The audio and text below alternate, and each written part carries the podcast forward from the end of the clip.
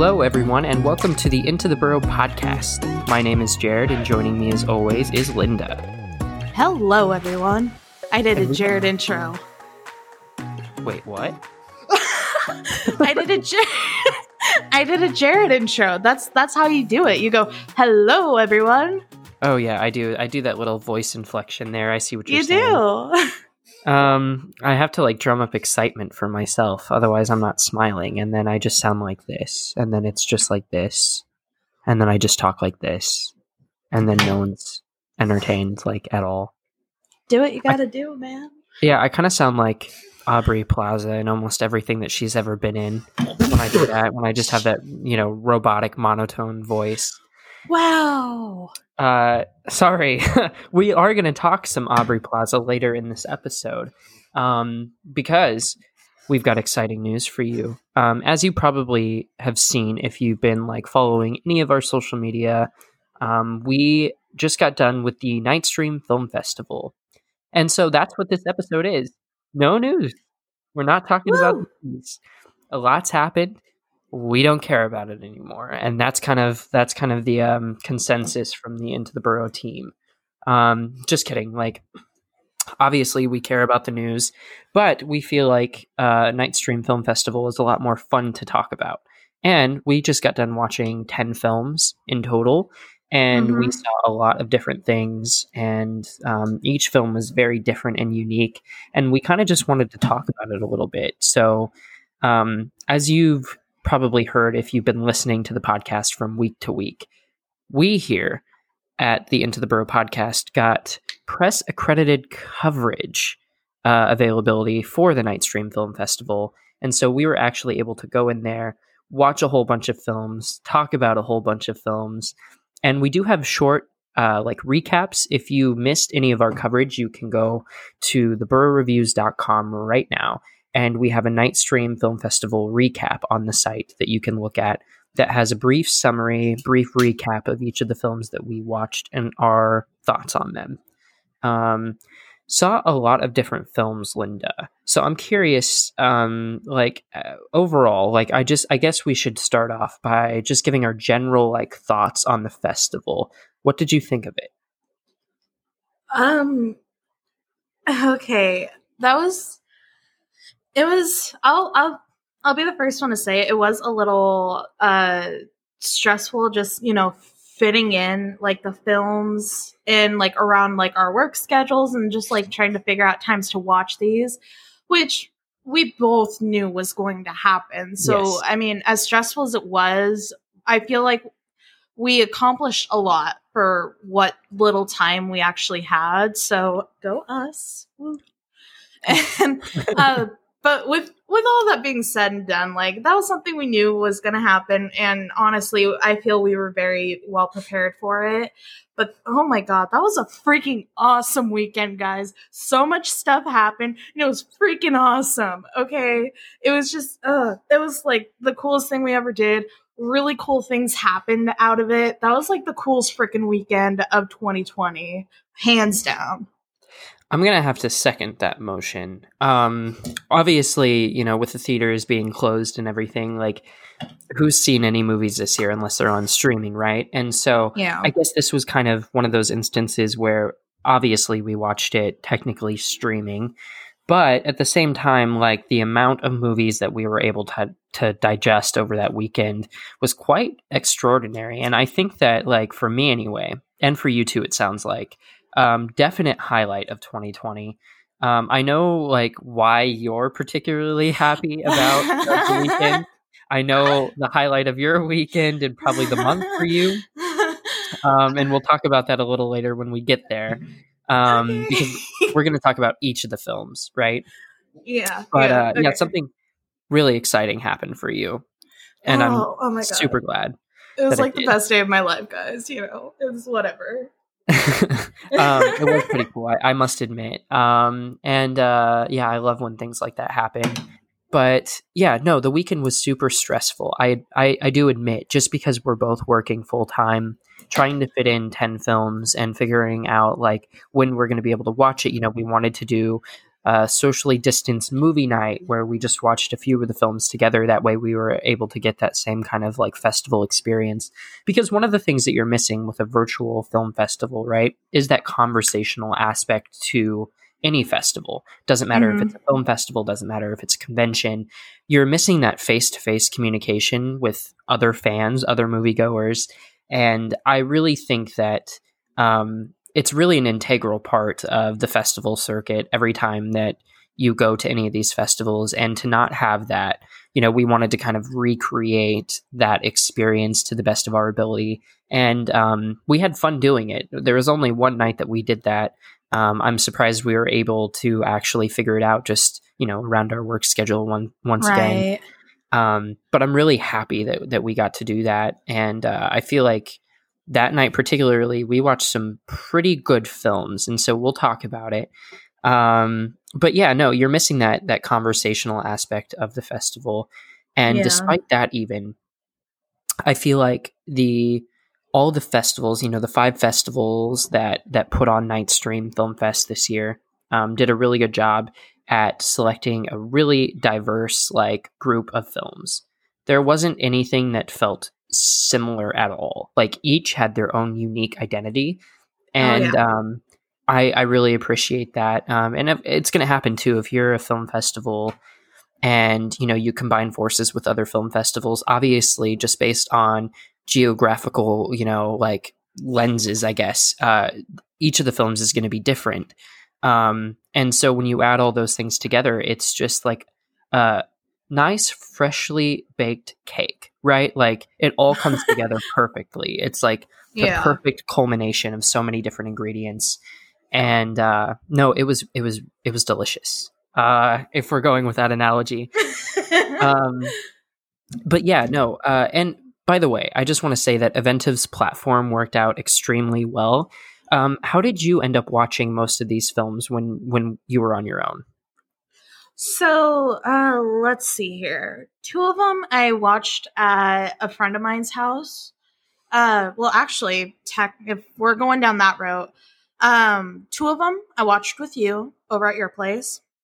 Two of them I watched at another friend's house. Uh, he also has like a Roku TV, so uh, we just downloaded the Eventive app for that and just logged into my account. And then only one of them I actually watched at my house, and it was pretty much the same thing, except we used a computer to to do that. But I mean, yeah, no, Eventive made it really, really easy to stream these. Like with as much problems, with as many problems as I have with computers and with technology at my house, Eventive was actually like the easiest way you could have done this. Yeah, I have to agree. Um, yeah, that Eventive like app was super nice. I have two Roku TVs, both are 55 inch TVs, and I was just able to download the app right on my TV, and then I watched. Um, I watched them all on my TV, mostly in my living room, but I watched my final two films in the bedroom. Actually, just laying down in bed, just watching some films because I came home from work late on Sunday night, and then I watched one on Monday too during the day. But um, yeah, I must say that it, it went incredibly smooth, and the Nightstream like um, I guess website that is integrated into Eventive's platform, uh, where you would go to like select your movie tickets and stuff. Once I figured it out, it took me a couple of minutes to figure out like how to navigate like the interface of the website. But once I did, it was super easy to select the films um, you know, to make sure that I had the right badges, the right tickets, everything like that. Um, everything was laid out by day and time, and that was really nice. So I, I really do appreciate like all of the hard work that went into making it as easy and accessible as possible for everyone. Because right. um, unlike some of the other film festivals, you know, I probably wouldn't have been able to attend an Overlook Film Festival or Brooklyn Horror Film Festival, you know, if it wasn't uh, for this virtual convention that they put on and um, they made it really easy. I must say that I have seen a couple of people complain about Eventive's platform for the AFI Film Festival. A um, couple of issues with that I've I've seen. I read from one critic that basically uh, her like pass was like refunded or something for Oh, a problem that wasn't on her end, and then she wasn't able to like get um, a ticket for something that she wanted to see. Um, and so I've I've heard horror stories from like other, and they're not even really horror stories, right? It's just minor conflicts that occur with with these like obviously these virtual like online platforms. But uh, that was for the AFI Film Festival. As far as like everyone I've talked to about the Nightstream Film Festival, it went pretty seamless for everyone, and so that's something that we should probably uh, thank them for and give them credit for. So Yeah. Platform's really nice, films even nicer, I must say. Um, so one more thing that I want to touch base with you on before we get into each individual film. Um, did you have like overall like a good experience with the films themselves? Like, was the selection for you? You know, I haven't really gotten to ask you this. Did you feel like they had a good selection of films? Uh, since we're going into details about the individual movies, anyways, I'll say overall it might be a little iffy on one, maybe two of the films, but overall, I I really enjoyed all of them. Good, good, good. Yeah, There's um, still like one or two that I'm kind of like on the fence about still as to whether or not at the end of the day I would actually recommend them to other people, but right. overall, like yeah, they they were really really good films. Okay, good. Um, I have the same experience then. Uh, did you feel like they were like all the films that you watched? Because just disclaimer for everyone, me and Linda watched some of the same films, but we also watched different films. Um, so Mhm. we've seen um, things that the other person has not. Uh, did you feel like there was enough variety in the films that you watched? Because for me, they were all like completely different. Oh yeah, no, I I like that you mentioned that there earlier. Um, they were. It was it was a really really good variety. Like you said, it didn't ever feel like I was watching the same thing twice. Um, it was a really good selection, and they were all very creative in their own ways. Like good film or bad film, they were all very creative, which is a very big factor on these as well. Um, so yeah, I, I I do like what I got with the package for the film festival. Okay, um, so we're on the same page with that then. Um, some of the other film festivals that you know I've attended, I guess they had, like I said earlier, they had the benefit of being technically five different film festivals. But um, you know, when I've attended, you know, uh, a couple of the film festivals that I've gone to, not to name names because I don't want to be a downer on you know a festival, but um, you know, a lot of the selection committees like the same material, and so they pick kind of the Mhm. same things with like one or two exceptions. You know, you know, maybe two, three films that are completely out of the box compared to everything else, but um, everything can be pretty by the numbers in some of these instances, and uh, they avoided that entirely with Nightstream. So, yeah, I just wanted to touch on that because it's important that you know like where we're coming from before we talk about the specific movies themselves because honestly the venue and the the actual like management of the festival matters quite as like not quite as much as the films but it's still a very important factor in determining like if the experience itself of attending the festival was even good um, yeah. because if the venue and the management is mishandled at all like that really puts a damper on your experiences with the films themselves Mhm. so um, important distinction to make before we dive into the films. But without further ado let's get started. Today is a great day to start your own podcast. Whether you're looking for a new marketing channel have a message you want to share with the world or just think it would be fun to have your own talk show podcasting is an easy inexpensive and fun way to expand your reach online. And Buzzsprout is hands down the easiest way to launch, promote, and track your podcast. Your show can be listed in all the major podcast directories like Apple Podcasts, Spotify, Google Podcast, and more within minutes of finishing your first recording. Join over 100,000 podcasters already using Buzzsprout to get their message out to the world. We use Buzzsprout and can attest that it is a cakewalk compared to some of the other hosting platforms that we've used. Podcasting isn't hard when you have the right partners, and the team at Buzzsprout is passionate about helping you succeed. So, what are you waiting for? Grab your gear that you already have, and then find a quiet space to record and talk about all your favorite things. Following the link in the show notes lets Buzzsprout know that we sent you, gets you a $20 Amazon gift card if you sign up for a paid plan, and helps support our show. We can't wait to hear your passion. All right, and so to kick off our festival coverage and particularly our film coverage, we're going to start with the movie that I actually didn't get to see, but Linda did, and that is Run. So, Run is a movie about a homeschool teenager played by a fairly newcomer actress, Kiera Allen. Uh, her name is Chloe in the movie, and she begins to suspect her mother is keeping a dark secret from her. Uh, so, most popularly about this movie is the mother's played by Sarah Paulson, and it is directed by Anish Gigante. I I'm 100% sure I butchered that name. uh, but close enough. What was that? Oh, I said close enough. Like oh, that's how I would say it. Yeah, I mean, I'm pretty sure that's how you pronounce it, but probably not. You know, but this movie is honestly tied up with my favorite film that I watched from this film festival. It was just it was very energetic from beginning to end. I feel like they did not put in any type of slow scene in these movies because seriously just from the start you can just tell there's something something going on with the mom and something that she's obviously keeping from her daughter and they basically played that off to start the movie as well which i thought was just really really good uh, because an issue with horror movies these days is sometimes they have like a bit of a slow opening, so it is a little harder to get into them.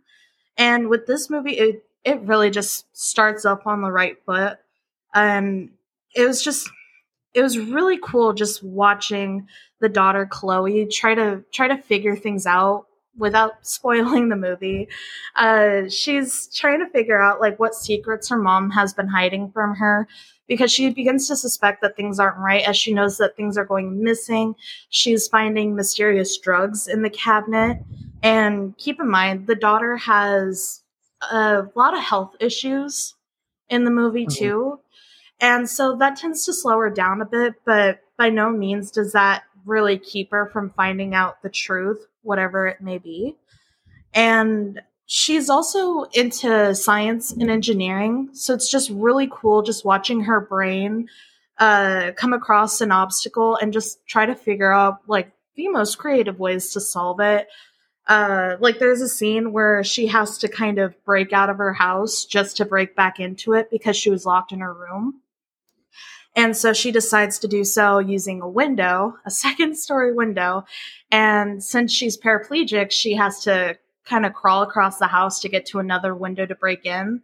And just watching that scene was absolutely insane and probably one of my favorite parts because it just saw it shows you pretty much how she uses her abilities and her knowledge to to the ultimate maximum just to kind of uh, figure things out on her own and you know, especially since she's pretty much all alone in this entire movie besides her mom, it just makes it even more like heart pounding to watch. And it's just, it's so good. And it's so hard not to spoil it for you guys because I just, it was a little predictable for me personally. I was able to figure out like the twists and stuff from the very beginning, but it did not in any way like keep me from enjoying the movie at all. So if you do end up figuring out the plot early on the movie like I did, keep stick through it because it's still just a really fun movie to watch. Yeah, and I heard so many like good things about this like movie, but one in particular is that it actually used a disabled actor. Um so Hulu when they were promoting Run um actually like marketed it that way like basically emphasizing that it had been 70 years since a disabled actress led a thriller for an American studio film anyway. Um, and what they were referencing is Susan Peters' The Sign of the Ram, which I actually haven't seen, but um, one of the things that like stood out to me about that was their boldness in in casting Kiera Allen like in that role, and um, I don't know. I'm just like I know you kind of talked about it, but uh, it seems like she matched like Sarah Paulson's performance pretty well. Then, given that um, the film kind of puts her in those unique situations, kind of like you were talking about, um, some really like nail biting, intense scenes, and uh, I guess I just like, do you think that Kiera Allen, just based off of Run, is going to do like more work in the future? Are you excited for it? Oh my god, I hope so. Cause yeah, you're absolutely right. Just seeing these two work together, the chemistry was unbelievable. And just the power from both of their acting just lit up the entire scene. And I loved watching these two basically like play off each other and, you know, like play off each other's emotions and, you know, how they react. It it was really just it was really fun to watch. And I hope she is in more stuff. Yeah. Um, so I like the interview that I read specifically with Allen. Um, basically, they were, you know, asking her like, why did she pick this film? Like, what was different about this film? And one of the things that she had mentioned was that it helped get away from like an inspirational narrative that you're usually seeing with disabled characters in films, right? Especially like studio films. Um, so while it is technically about a disabled character, like the film itself didn't make any concessions to the character because she was disabled, right? Like she's put in this situation and she's going to have to figure it out. Um, not because like she like is disabled, but because she's just been put in that situation. So, um, Allen said it was like really like, I guess, rare to find a role like that. Um, because quote, too often directors want someone to play up how like disabled they are, right? Right. Um, and the film not making any concessions is really interesting to me anyway um, and probably like a step in the right direction for studio films to hopefully feel more comfortable with you know casting actual disabled actors and actresses for for films mm-hmm. um, and we've seen that com- conversation come up a lot right with um, specifically with um, you know films recently like the dallas buyers club or um, that Eddie Redmayne movie where I, I forget what it's called.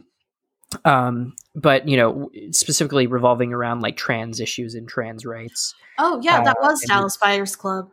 Yeah, yeah, Dallas Buyers Club, and then there was another one I think with Eddie Redmayne. Um, I don't I don't remember what it was called, but there's just been a lot of controversy around like casting, you know, actors who technically aren't disabled or aren't trans uh, in these roles. And so I find it really bold and really fascinating that they just completely went for it and run. And I'm glad that you liked it. I I don't know when this film's going to come out, um, but I do like it's on my radar, like it's on my watch list, just based on how you talked about it.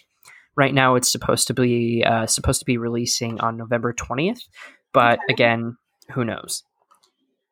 Yeah, I mean, I like what you mentioned about like you know how they're having more disabled people, you know, play the main protagonists in, in movies and, you know, having more trans characters in movies, which I've been really liking, especially with um uh A Quiet Place, how they had an actual deaf girl play the daughter. Mm-hmm. And I know in Hush they didn't actually have a deaf actress play the deaf character, but I mean, regardless, I am really liking just showing that everyone has their strengths, everyone has different ways to overcome any situation. And even if someone does have a certain disability, it in no way means that they're not capable of fending for themselves. And I just, I really like that message that has been coming across, especially in horror movies. Yeah, I agree. Um, so here's to more of that. Um, and did you have anything else that you wanted to say on Run before we move on? You should really watch it. It is so good. yeah. Um, right now, it's sitting pretty high, I think, as far as reviews go. I haven't checked Rotten Tomatoes at all, but on IMDb, it has about a 9 out of 10. And then on um, Rotten Tomatoes, it has an 80%, it looks like, right now. Mm. Um, oh, wait, no, that's not the right run. I lied.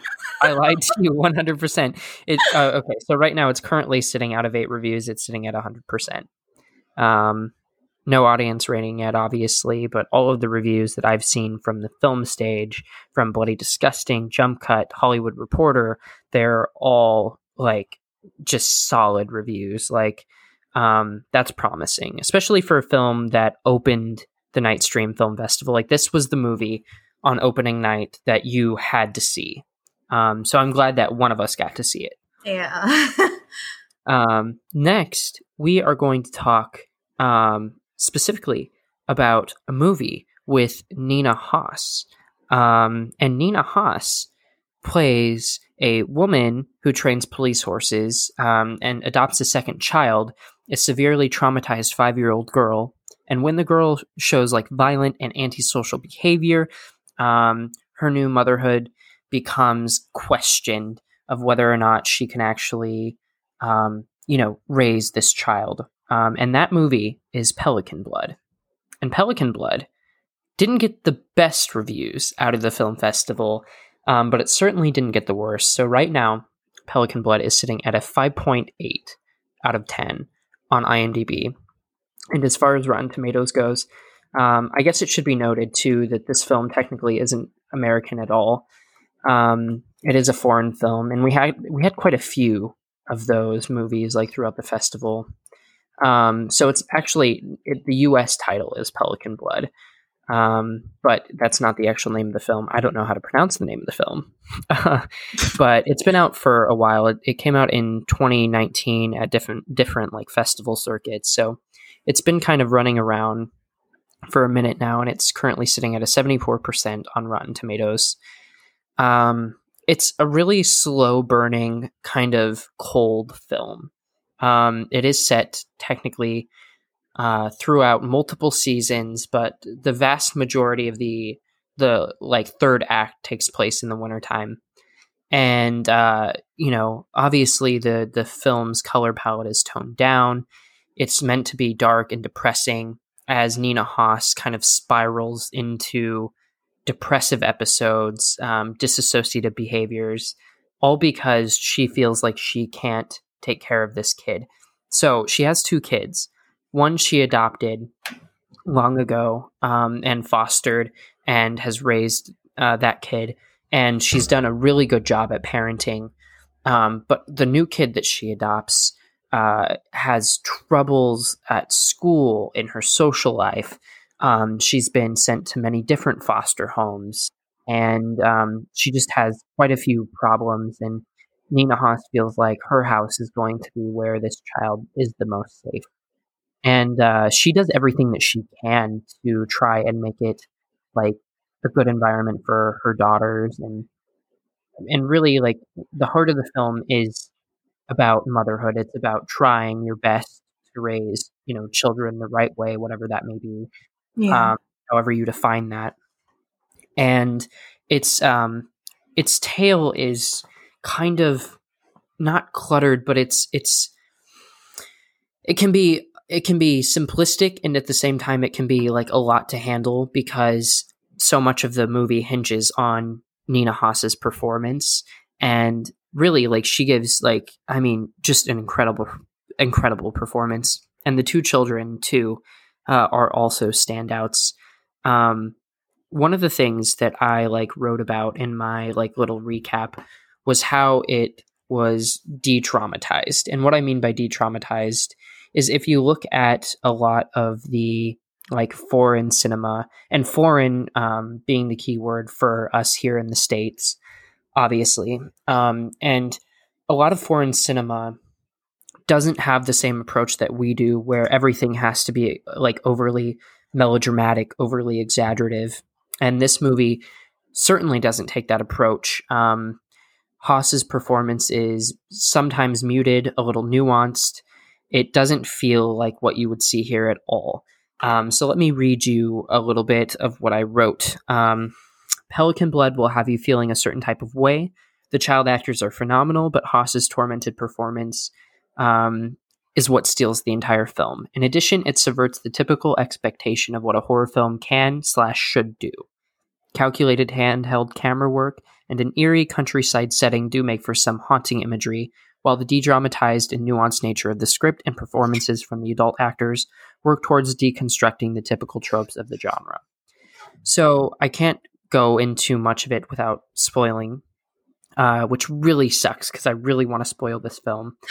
um, but basically, it not only subverts your expectation at the end of what you think is going to happen, but its message is also subverted um, from what you think it is too. Because when the film starts, we're told this story about how pelicans basically, you know, the mothers in particular go to extreme lengths to to keep their children alive. Basically, you know, um, they'll use their own blood to to you know give to their children to keep them alive, and um, that whole concept of a mother doing everything that she possibly can for her children is um, not always relatable to all of the audience members who are watching. You know, I know nothing about motherhood, for instance, and yet um, the filmmakers are easily able to uh, make the film relatable. Um, and I, I, I don't know how to say um, the name specifically, but the director of this is Katrin um, uh, Gebb, I think is how you say that. G E B B E. I think um, so. Yeah, yeah, and she's a German filmmaker. Um, and a lot of this movie has those kind of um, Berlin school like um, tropes to him, I guess. Uh, it has a lot of threads of um, nuanced, de dramatized performances, and it makes sense that she's from Germany um, when you look at the overall film and how it like portrays itself. I, I'm curious. Out of the films you watched, I know you watched at least one foreign film, right? Yeah. Um, and it probably because was uh, yours um was it Dominican or was it uh, uh my brain wants to say Indonesian. Indonesian. Okay, yeah. Yes. So that's gonna be a little different than like uh like German filmmaking, obviously. Um, which again yeah. goes back to the whole point of each of these films are so different. But Katrin does a really good job at making it super relatable and at the same time keeping that de dramatized nature to the film because it can be a really like alienating like line to toe, right? You don't mm-hmm. want to mm-hmm. go so far as to make it unentertaining for a general movie going audience, but you also want to keep the integrity of what you're trying to do. And I think that line was like balanced perfectly here. Um, did you like check out the trailer at all? Um, I not for Pelican Blood, no. Not for Pelican Blood. I um, tried not to watch any trailers before the movies either. actually because yeah. I I really wanted to go in not knowing what to expect. Yeah, me too. Um, yeah, I, in fact, I didn't watch the trailers for what you watched until after, until I was doing like the the recaps at the end and just making sure that everything was like good on the site. Then I watched the trailers for what you got to watch. Um, okay. I was kind of jealous. Uh, we'll talk about it later. but one of the trailers just looks so good, and I'm curious to know what you think of the movie. But back to Pelican Blood. The whole concept is fascinating, and Nina Hoss like is able to carry the whole entire film.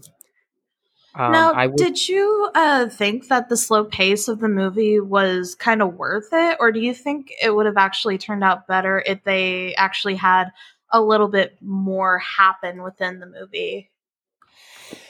So that's that's kind of what I was talking about, right? It's that um that line that you have to toe ever so perfectly. Right. Um I think the movie is fine the way it is. And I don't mean in a negative way either. I'm what I'm saying is I don't think they need to change anything. Um I was kind of hoping for more and then when I didn't get that kind of excess horror content that I wanted, um at first I was a little bit not disappointed, but I guess I was a little bit confused at what the purpose of the film was for me. But the more I thought about it, the more I sat on it.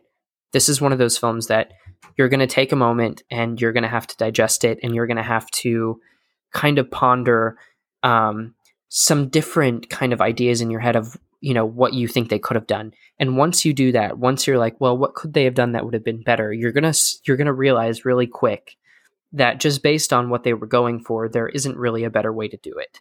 Um, and so I I do think that it didn't need any more and that the slow pace of the film actually helps it in the end. Okay.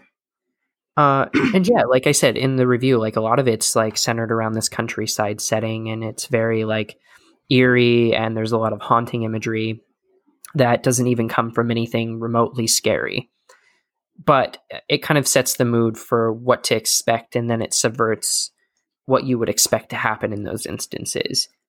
Um, if you've seen Tully uh, or anything like that, where it centers around you know motherhood and around kind of that exhaustive nature of raising a child, this is very similar to that. Kind of plays into that like you know adoption trope in horror films where you know you adopt a child and that child isn't what you thought they would be and then you're left to kind of figure out what to do. You know, you don't want to give the child up because then that would signal that you're a bad parent and that you couldn't do the job.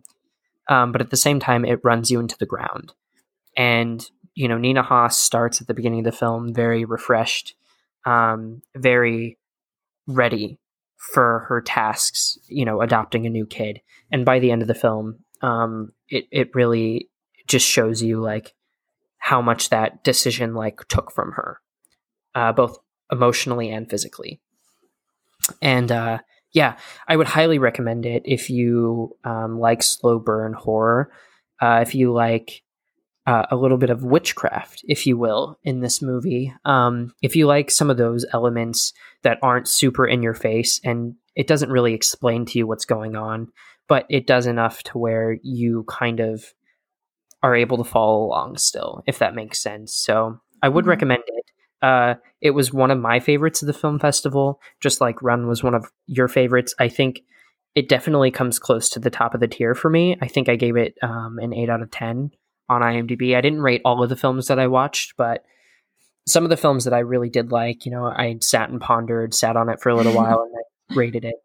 But uh, this was, yeah, this was among the top. And Nina Hoss's performance easily should draw you to the film, if nothing else.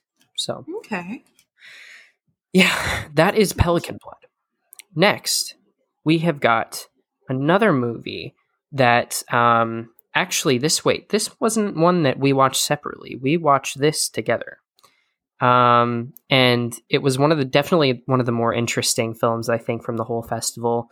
Don't know if that necessarily is a good thing or not. Um, but we're going to talk about Come True from Anthony Scott Burns.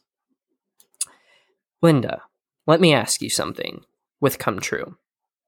So, this is a teenage runaway story that takes part in a sleep study um, that soon, you know, turns into this nightmarish kind of hellscape um, into the depths of the main character's mind, and it also touches on a frightening examination of the power of dreams. It starts very like, you know, retro, like 80s, like toned down, like yeah. um, again, the color palette in this movie very dark. Uh, was this what you thought it was going to be by the end of the film? No, not not at all. Actually, um, I mean, of course, when it's all said and done, I really didn't know what to expect with this movie, but it was definitely with what little as I had to expect, it didn't even come close to it. so yeah, um, I kind of have the same feeling. Uh, it had us both just encapsulated in this 80s synthwave, like very like almost kind of like cyberpunkish like atmosphere that it had. And I think that both of us, when we were watching it, were just completely encapsulated by the whole thing.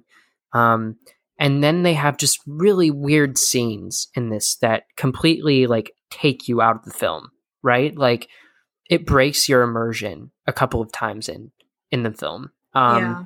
Particularly, I mean, you'll know when you see it what does it. And the first one, the first time it happens, I got over it, right? Because I was like, okay, I see what they were doing. That was an interesting way to um, put a scene like that in a movie like this.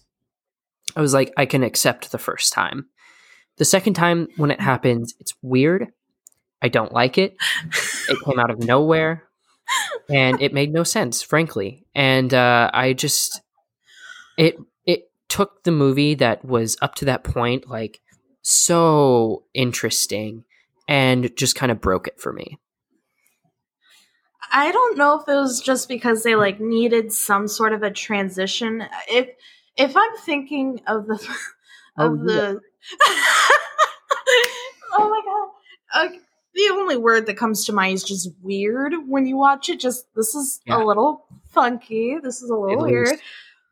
But I think I think it was just because they needed some way to transition into the third act of the film hmm but I feel like they didn't really put a lot of thought into it. They were just like, all right, let's do this. It's crazy. Let's go.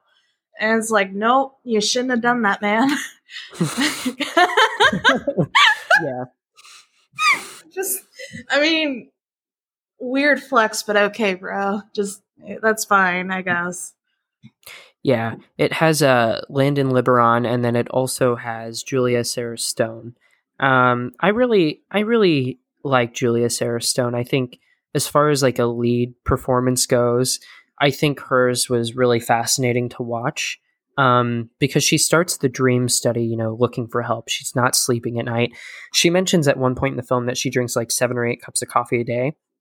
And I'm like, no shit. Like, of course you need like a sleep study because you're drinking so much fucking coffee.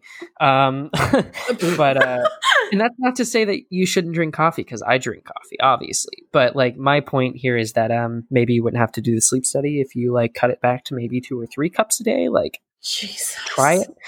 Uh, but no, I, I think that her performance is um, really, really good. And um, I one of the things that we pointed out when we were watching this was how interesting the transitions are in the film, um, the dream tunnels, as we called them. And it's so funny because we were sitting there watching it, and you were like, "They're kind of like tunnels." And I was like, "Oh my god, you're right!" Like, and I had a, a little notebook. We were both taking notes, and I had a little notebook, and I literally wrote on there "dream tunnels." And so I showed her that, and uh, it's kind of like incredible that we were thinking the same thing.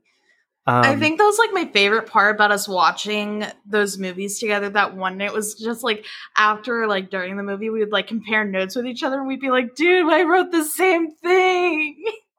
Yeah. Um yeah, no, that was so fascinating for me, especially with a trippy movie like that. Oh my Um, god. Like just it it yeah, it was nice. But the dream tunnels um were super interesting and they were kind of the scariest element of it all. And um there is one part in this film towards the end of of, um of kind of I guess the third act it would be uh where I did have hairs stand up on the back of my neck. Like just because it was so like frightening to me. It doesn't really jump scare you a whole lot, right? It's more so the existential dread of what's happening in these dreams that Mhm. really like makes the film what it is. Yeah, like you said, it it really wasn't a, a jump scare. It just kind of presented itself and you're just kind of like, "Oh. Oh, Yeah, no. No, like, no, no. "Ooh." Nope, Ooh. nope, nope. yeah, no, that that was the scariest part. And honestly, in my opinion, like, yeah, the movie did have a couple of like slow points, but it was honestly worth the wait just for that one part because that was just it was very spine tingling. I liked it a lot. Yeah. Um so Burns also like uh, the director, um he also did like the composition, like the musical composition for the movie. And uh I think the tonally like everything that they were doing works in kind of that 80s synth environment that it sets up for itself. Um which, you know, can be overdone these days when we're having this like kind of resurgence of 80s themed, you know, TV shows and movies and kind of this like 80s, you know, flashback nostalgia porn that we've been getting recently. Um, but even despite all that, like I think that it was the correct like atmosphere and the correct tone, and so it all kind of came together well, minus a couple of the strange scenes, um, to say the least about them. Uh, definitely, definitely strange. If you watch this, like if you're listening to this and you've you know watched you know part of the festival anyway, and you've seen come come true, like you know what I'm talking about yeah. and I just can't get it out of my head. There's one motion that I just can't get out of my head. yeah, Miss Jerk kept like impersonating it throughout the rest of the night, and it was like, Jared, stop. yeah, I had nightmares about that. That's what I had nightmares about. um, but yeah, that's come true. Is there anything else that you wanted to add on that you thought was really interesting about this movie? Uh, with most like movies involving dreams, more specifically nightmares, they they do it in a format where you know they try to make it like it's almost like it's really happening type thing. Even mm-hmm. when they do that, like I don't buy it because obviously it's like you know the same thing, and then you like watch a character wake up. This movie, the biggest props I give for it is it's the most realistic depiction of dreams in general that I've ever seen in a movie.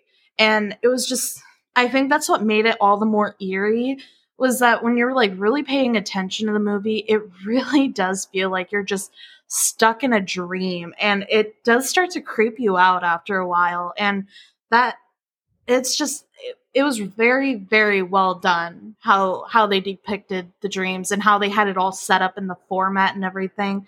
It was just, it was really good. I do agree. I, I, I will give it that. That um, it's definitely one of the more interesting dream movies that we've seen, and it does something different with it too that I don't think that most places are willing to go to, just because they don't want to explain how they got there. Um, and this movie doesn't really explain how it, how it gets to where it does, but I think like it's acceptable in this instance with what they were trying to do. Mm-hmm. So I will forgive it. Um, yeah, that's come true. Check it out. Next on the list, we have a movie that I watched that's called It Cuts Deep. While on Christmas vacation, a young couple contemplates uh, their future together. Ashley is interested in getting married and having kids, which terrifies Sam. When the more attractive, um, when the more attractive and paternal Nolan enters the picture, Sam's life spirals out of control as Ashley questions their relationship. Chaos reigns as Sam desperately clings to Ashley while fending off the threatening Nolan. So this kind of is a movie where you have characters going back to you know their hometown, so to speak, at least Sam's um, hometown, and Sam is played by Charles Gould. Ashley is played by Quinn Jackson, and Nolan is played by John Anderson, who is the absolute most delightful, like you know, character in this film. Uh, I just can't get enough of John Anderson's performance. Um, it's so captivating. Um, but the film itself, like, it's it's supposed to like kind of touch upon a character returning to their hometown and reuniting with characters from their past, um, and how time has kind of like either dampered or helped that relationship. And so when Sam takes Ashley back to his hometown, they meet up with Nolan, who is that kind of more attractive, more charming, you know, paternal figure, so to speak. Um, and between John Anderson and Charles Gould, like their performances and their bickering back and forth makes this film almost worth it to watch. Almost. But the issue is that they keep reusing the same gag over and over and over again and they kind of just beat you to a bloody pulp with the same interactions you know that same tension between sam and nolan. And it just goes on and on and on and on. Um, and yeah so what i wrote about it much of this film was due um, much of this and by this i meant like it wasn't as good as the other films as we've seen at nightstream because of the redundancy found laced throughout the script. While i was looking for humor as that was marketed pretty heavily um, towards the beginning of the film and throughout. I found instead a bare bones plot that did nothing to propel its story or its characters in a satisfying or meaningful way. Its predictability is appalling for a concept that seems so exciting. However, the performances are surely entertaining on some level, and the chemistry between the three leads is present. Um, and that pretty much sums it up, right? You're watching this movie for how the characters interact and nothing more. The thrill of it is completely thrown out the window the moment that it begins because you've seen it coming this whole time. Like I called this movie and I remember when you were over Linda, I was I told you that I called that movie within the first like 10 15 minutes of a beginning. I was like I knew exactly what the trajectory of the story was and that didn't make it fun. Um otherwise, Nicholas Santos, who directed the film, um, did a really good job, like directing the characters uh, or directing the, the the leads. I should call them the actors. Um, and the bickering was quite incredible. But beyond that, like um, there there is this has slasher elements to it. Uh, if you're wondering, kind of what the tone of it is, it's kind of like um, a meta a meta humor with slasher elements, like you know, throughout the whole entire thing.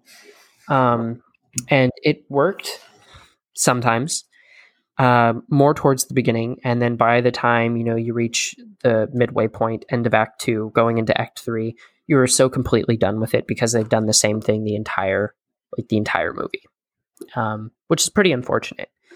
Uh, I found myself like kind of repulsed by this film at the end, and um, yeah, definitely probably the weakest film that I saw.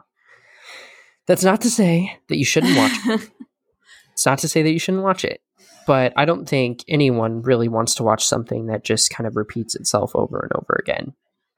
I mean, did you feel like it was like trying to be like Scream in a way with kind of its like comedy and and meta uh I mean, themes in it? Yeah, right. So like that is a lot of the basis for a lot of the meta horror films that we get nowadays, right? It's like, oh, thanks to Wes Craven, thanks to New Nightmare, thanks to Scream, you know, we have this kind of self-aware humor present throughout. Um, I don't yeah. think it was trying to be like Scream. Um, I don't think it was trying to be like Scream at all. I think it was trying to do its own thing, actually. But the issue was um, that it, like, it just, it's a weird film. Um, it kind of confused people. A lot of the discourse that I've seen from it was it's been labeled and branded as like sexist and like misogynistic. And um, I could see where people are getting those things. I don't quite agree because I think that's part of the meta ness of the story is like critiquing that. Um, because obviously you have these two characters fighting over who's like the most paternal figure of them all, right? Right. Um, so that inherently is misogynistic because it's like who is going to take care of of Ashley? Um, who's better? And you think that that was like the point they were like trying to go across in the movie? Yeah. So so it was more yeah. commenting on that kind of nature rather than you know like maybe um, she doesn't need anyone. Exactly. Um, and that's what they were going for was that she doesn't need anyone and she doesn't choose either of them either. Um, and so I just it, it, it was super weird to me. And I think so this was Santos's like directorial, like feature directorial debut, right? Like he had done short films in the past.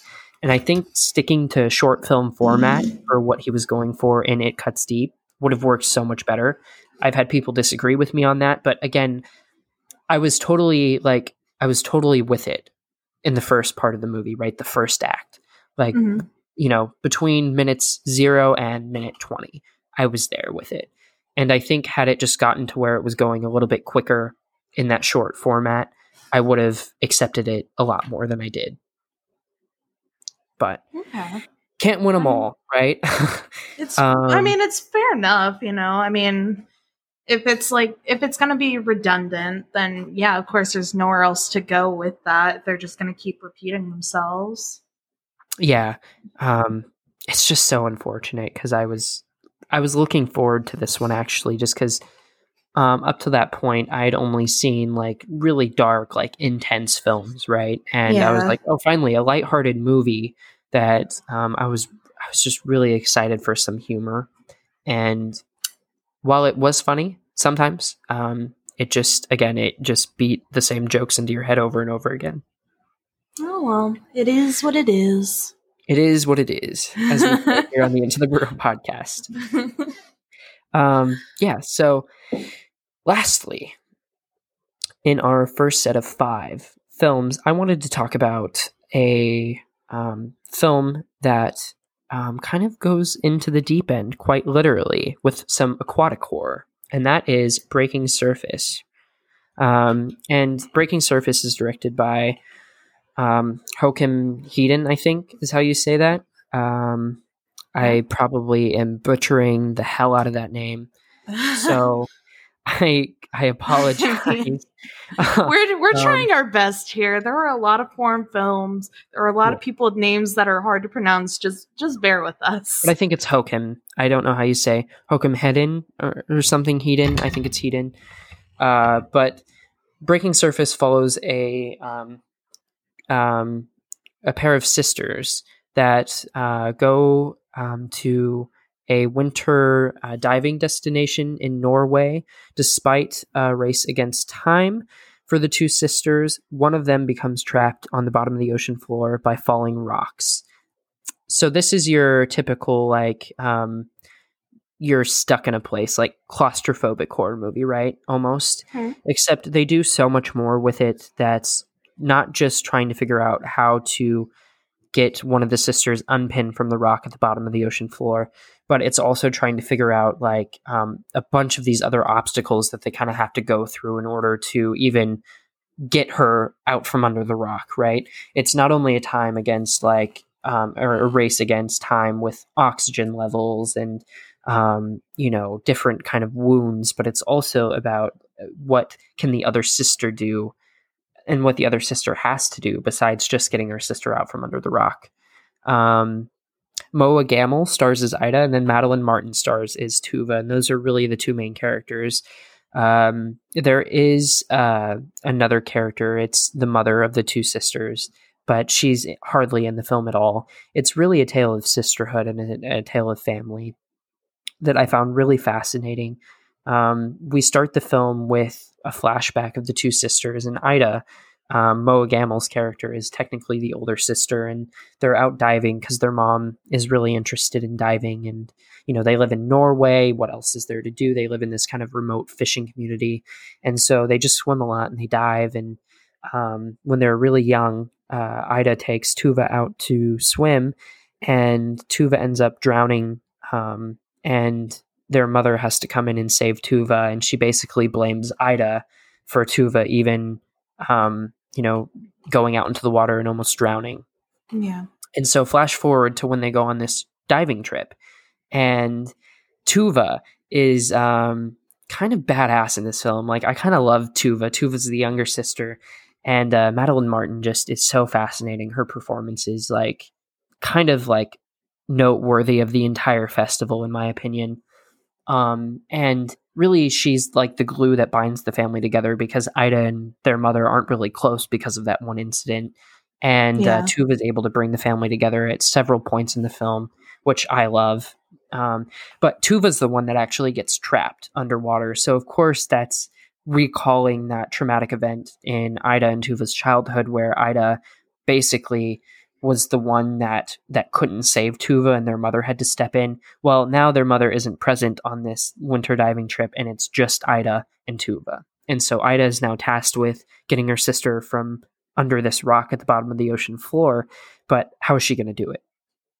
Um, yeah, it's a tale of survival, obviously, but beyond that, I- think it, it's really going for that like familial like bond between the two sisters. And yeah. it can be exhilarating. It can be cold, obviously, because they're underwater, but it is fantastic. I just really love this film. Um, it's not what you would expect it to be, which is great. Yeah, I mean, I I love it when movies like that go a lot further into relationships along with the actual situation in of itself. Because it just it helps you relate with the characters and it helps make you want to root for them even more. So I'm really glad that they do that they did do like a, a good focus between the sisters. I like I liked hearing that. um, it, that was a movie that I did want to watch too but I, I let you have it. Uh, but I, I do. I let you have run. uh, but yeah, that one was another movie I really want to watch because honestly, the deep ocean scares the crap out of me. Like it's it's kind of up there with spiders, but not really. But just the fact that the ocean's like wildly underexplored scares me to death because sea creatures can be pretty spooky. And I know that you kind of mentioned that in your review that you did on Twitter. hmm And so I'm just do any like sea creatures of any kind like kind of play a part in that like sharks or anything? Um, so interestingly enough, no.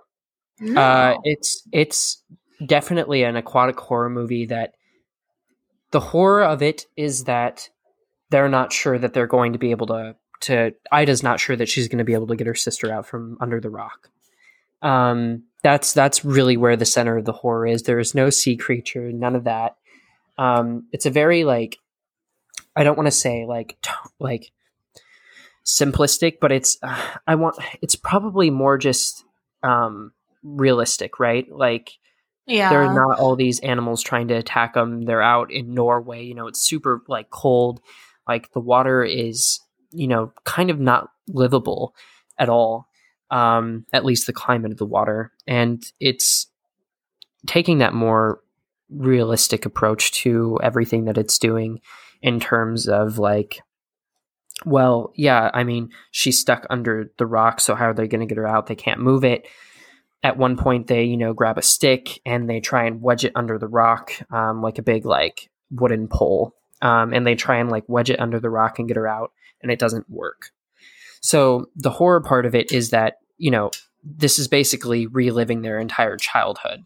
Um, that that whole traumatic event that caused a rift between Ida and their mother and then Tuva to some extent from Ida. Um, it's just kind of reliving that. And that's the focal point of the film. It's like, you know, we've been here before. Are they, you know, Tuva was fine last time. Tuva survived, but this time is Ida going to be able to actually get her out without her mother's help? Um, yeah, it's it's frightening. Um, there were several points in this film that I was like, "Oh shit!" And it kind of is like the Revenant. I don't know if you've seen the Revenant, but it just keeps going, right? Like, right, things just keep happening that are out of either the character's control. That like is like it's just daunting to like watch. Um, there's a scene early on in the movie where um, Tuva is out on a, a um, boat. Uh, she works on a boat and um, they are trying to leave the dock. And she goes down to make sure that she does a check on the boat basically to make sure that everything's in working order. And she goes down to kind of the hull of the ship um, in the water and is like just looking at everything the propellers. And she goes in one of the propeller shafts and it the propeller like someone starts the like propellers like they're like about to like undock and you know fortunately like her gear like basically gets sucked into the propeller shaft and uh, it stops the propellers from going and she's able to get out. Um, but tuva's pretty like i don't know self like reliant like she doesn't need anyone's help um, and we've seen that and she is the younger sister too so her dynamic's super fascinating. Um, but she survives that. I don't know how because i would have died instantly. But after surviving that event, you know, she's kind of I don't know.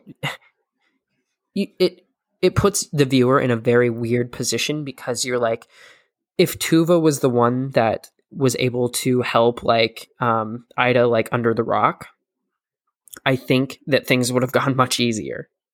Because oh. at several points you're yelling at you're yelling at Ida. Like I found myself yelling at her. I was like, "Oh my god! Like Tuva said to do this. Why aren't you doing that?" Like do it like just do what your sister says like she she clearly like and and ida in the movie too is also like very exaggerative you know she's very nervous she's very anxious about everything and tuva even while pinned under the rock is super calm. And uh i just yeah the dynamic is just so good it's so good. And it's it's not even trying for it like is the thing. The movie isn't trying to do the things that it does. It just does them with grace. So i i think among like pelican blood and you know a couple of the other films it's definitely um it's not something that i mentioned like when i did that instagram post um, or facebook post depending on where you saw it. Um, i put up you know kind of like our favorites of the festival. Um, this wasn't one that i put up However, I think that it was one of the better ones that I saw. And it really oh. shocks me that it only has a 6.1 out of 10 on IMDb. Um, on Rotten Tomatoes, let me see if it has anything on there. Um, Rotten Tomatoes, Breaking Surface. So it doesn't have enough like reviews out right now to even count it. In fact, it doesn't have any reviews on Rotten Tomatoes. Oh. So who knows what people think of this? But again, it's a foreign film Um, I don't know if that has something to do with it. People are, you know, people are scared of foreign films, and I don't get it. I don't get it. I mean, yeah, I'll I'll say it like I don't, you know, foreign films won't really be like the first one I'll I'll grab out of a choice, but I mean, I I do believe that people should give foreign films uh, more of a chance because there are some that are just very pleasantly surprising to watch. Yeah. And it's also just really fun just to watch different directing and acting styles from all over the world. I think that alone is just a really cool experience as well with foreign films is just getting the opportunity to just kind of see how they do it somewhere else. Yeah. Yeah, I totally agree with that. Um so yeah, give give foreign films a chance, people. Like Do you know, I really love Pelican Blood, and if you you're the person that is saying to your you know TV when subtitles are on, like why why does this film have to have subtitles? You know, I don't want to read and watch at the same time. Well, then like I don't know that you deserve to be watching any movie, really. But uh, um, wow. yeah, Wow. that's, that's how Okay. I feel.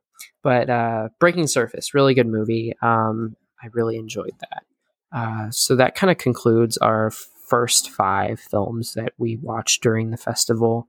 Um, a lot of me talking, but don't fret because Linda will have her chance to talk about probably her favorite movie of the film festival um, when we come back from our short break. If you would like to support the Burrow Reviews or the Into the Burrow podcast, please consider subscribing to our Patreon campaign. Our Patreon offers four distinct memberships. Candyman, a $1 a month tier to show your general support for what we do, It Follows, a $2 a month tier that will grant you early access to our videos before they release on YouTube, Hereditary, a $5 a month tier with exclusive podcast discussions and member only polls so you control what content we focus on each month. And finally, Trick or Treat, a $10 a month tier where you'll get exclusive videos, behind the scene content, and all of the other tier perks combined. During these times, it is crucial for us to remain stable, and with your help, we can get there. Head over to patreon.com slash Reviews to sign up. The Burrow Reviews, your movie refuge. All right, and we are back for our second round of films. And we are going to start with Dinner in America. So, Linda, take it away. Uh, so dinner in America. Wow, that okay. so I did some research on it, and from what I understood, Dinner in America was originally not even supposed to be on Nightstream. Mhm. Uh, in case you guys haven't noticed by now, Nightstream was primarily horror movies. But again, if I understood this correctly, this movie was placed in uh, two other film festivals that ultimately got canceled because of COVID. And so I guess Nightstream just kind of decided to pick it up. Mhm. And it whether it was a bad or a good movie, I did actually kind of like that buffer just between all the horror movies that we had to watch this weekend. I I'll be the first one to believe that you can never watch enough horror movies, but just you know, watching them so many times in a row, it was just really nice just to kind of have just a nice little separation with this one being like a comedy drama focused movie. So um that alone made it really really nice. Uh but Dinner in America was directed by Adam Ramir. Reimer, I think. Reimer. Yeah, Reimer. Dang it. Okay, Close. I I tried. Whatever. I actually looked it up before because, Okay. uh, yeah, because I wanted to know. Yeah, I, I should have done the same. Oh well.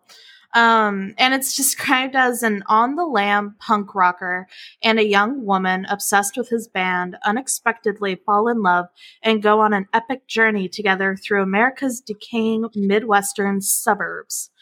Uh, the two um, main cast members that this movie ultimately revolves around is Kyle Gallner as Simon and Emily Skeggs as Patty the most odd duo placed together in a movie, but Mhm. they honestly work out together very, very well. This movie, in of itself, was such an odd movie. It honest it took me a day or two to figure out whether or not I actually like liked it or not, which I did. I like that movie a lot. I've actually been like trying to look for different like streaming services or like anywhere that might have the movie streaming even just for a limited time so I could watch it one more time. Mm, I've been very angry not being able to find it because I just really, I really, really, really want to watch it again because it was, it was so funny because in the beginning of the movie, you and I were kind of like making jokes about it because it was such a weird movie. And then like, as we kept watching it, it ended up just actually being like super funny and fun to watch. And I mean, the description I gave you it kind of feels like that wasn't d- the actual description of the movie for at least half of it. Yeah, I would agree. And, yeah, and so like most of this movie basically revolves around basically different dinner scenes among different characters in different groups of families and people and just watching uh Kyle Gallner's character who is in this movie the whole time. He's basically the constant of this movie, his character Simon. Watching his punk rock character like swear out and just do weird stuff with all these families is just it's the main highlight of this movie and it's just so much fun to watch because it's so cringy yet mm-hmm. it's so funny and just like coming out of nowhere and just wild and oh my god, I like this movie so much. And I can't believe it took me like a day to realize it. Like, oh, that movie actually wasn't that bad. Because I, I really liked it. Yeah, I liked it too. I think I even said after we finished watching it, I was like, I actually liked that movie. Like, I knew right away. Um, and yeah, like you said, it. The, so Kyle Gallner is actually both a protagonist and the antagonist of the story simultaneously. Um, the reason that the film moves the way it does and the you know i guess the the conflict of the story revolves around him um, so not only is he the protagonist the one that you're following on this journey but he's also the one that kind of creates all these different problems throughout the movie and uh, it's a road trip movie right like they're traveling to yeah. so many different places you meet so many different like random characters and it's part of the fun is you have no idea where the movie is going because the movie doesn't know where it's going either. Like that's kind of I mean obviously it does, right? There's a script and everything, but what I'm saying is like the movie has that kind of feel to it that like things are just unraveling, like it's unraveling unraveling on itself. And mm-hmm. so it makes it really exciting to not be able to guess what's going to happen next and what kind of kooky character is going to come along. Like you're you're just stuck with these characters on this on this journey, and uh, it's marvelous. Like truly, and the and the performances and the chemistry between Emily Skeggs and Kyle Gallner is incredible as well. Like um, I don't think you could have gotten a better duo for this film. For this, no, they're they're very well together. I really really like those two working together in this because I mean, like like I said, it's it's a very odd pairing because she's like very like mousy and quiet, but also kind of a weirdo herself. While Simon is a more outright weirdo, like he's weird and he knows it, he doesn't care. And he's just he's loud. And just, you yeah. know, having these two mixed together, it it was very good idea. I'm really glad they did that. and I mean uh like you said before, like he these characters, like you feel really conflicted with them because you know you shouldn't necessarily root for them because they are very problematic.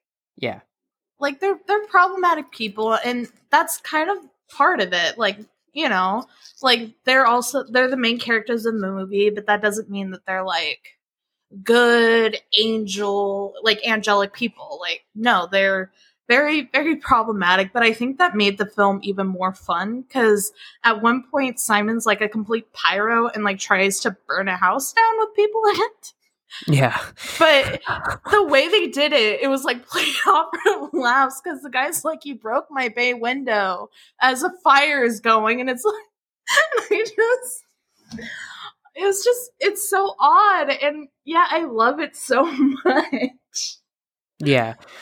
So Laura uh, Clifford has an amazing review in Reeling Reviews that um, I'm going to plug real quick because I think it sums up the film perfectly. She says, What begins as an unpleasant satire of American life turns into a sweet romance without ever sacrificing its, sacrificing its punk aesthetic. Um, I think that pretty much sums it up because, like, Mm-hmm.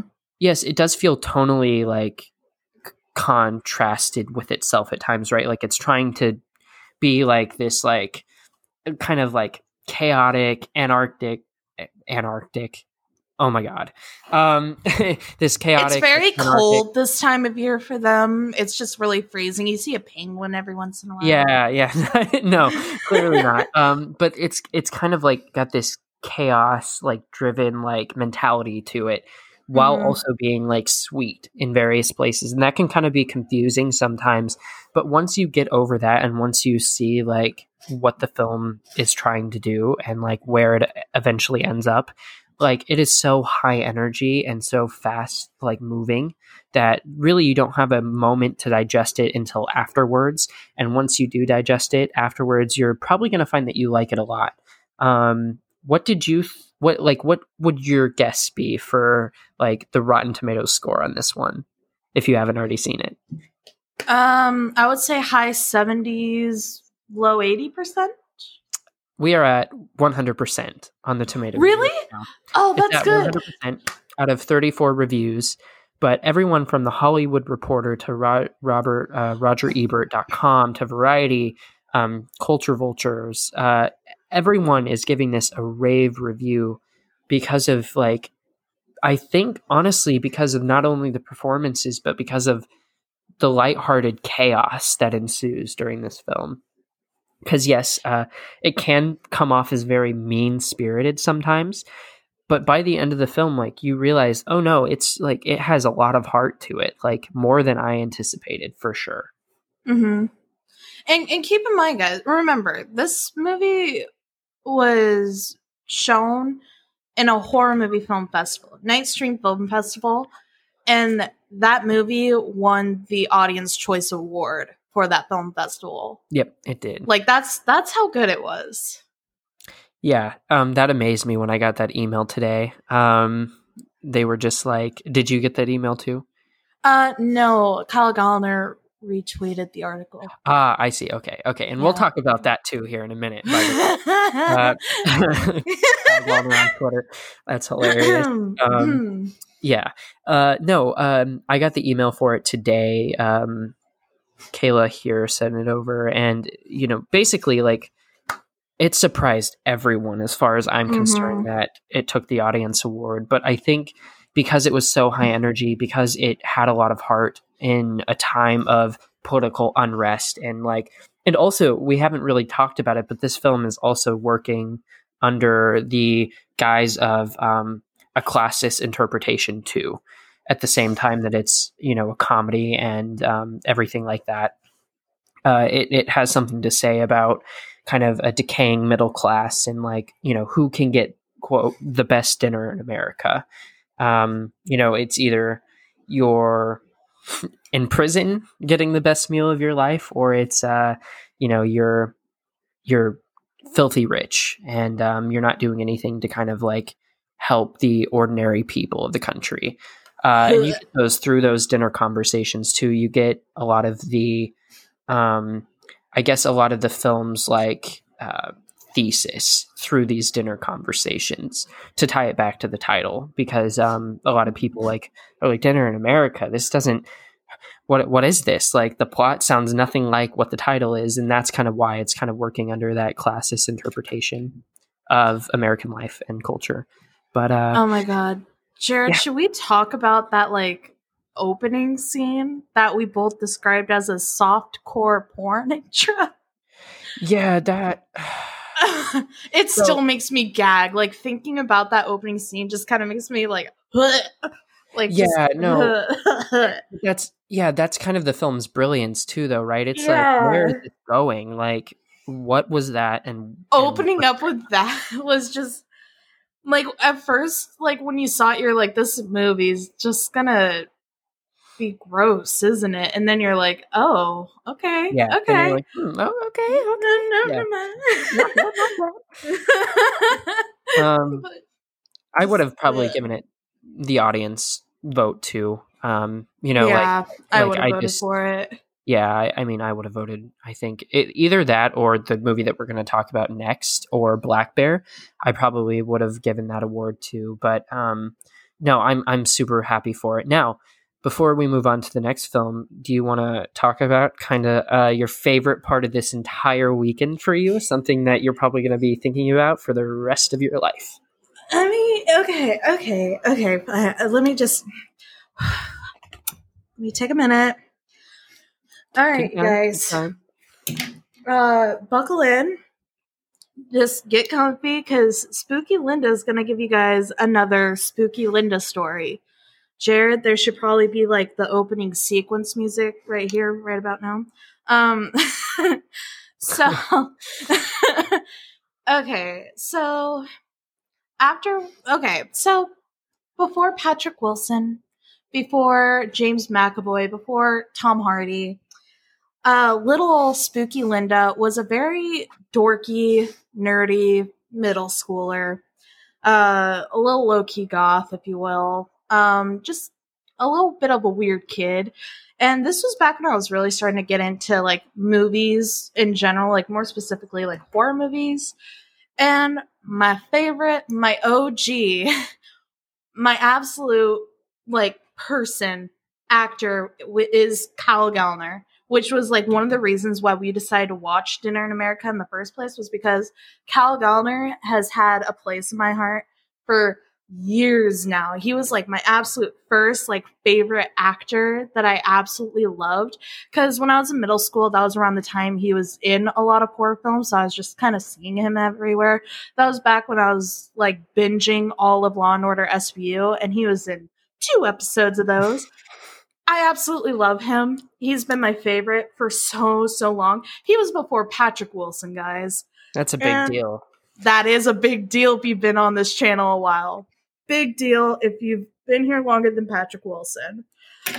And so, you know, of course, I really liked Dinner in America. I really liked seeing Kyle Gallner in it. And you know, we were we were watching this movie and we were both debating on who should do the review in Dinner in America and who should do the review for Come True. And we both, you know, admitted to each other that we had better notes for Come True, but we both kind of wanted to review Dinner in America just because of, you know, how out of there it was. And eventually I decided, you know what, I'll just do Dinner in America for Kyle Gallner. And I follow him on Twitter too. So I was seeing like reviews for all over the place. And, you know, so yeah, my my little review for Dinner in America went on Twitter. And then the next day I went to work. And as soon as I got off work, I saw a text from Jared. And oh, weird, your messages are already pulled up on my phone. Interesting.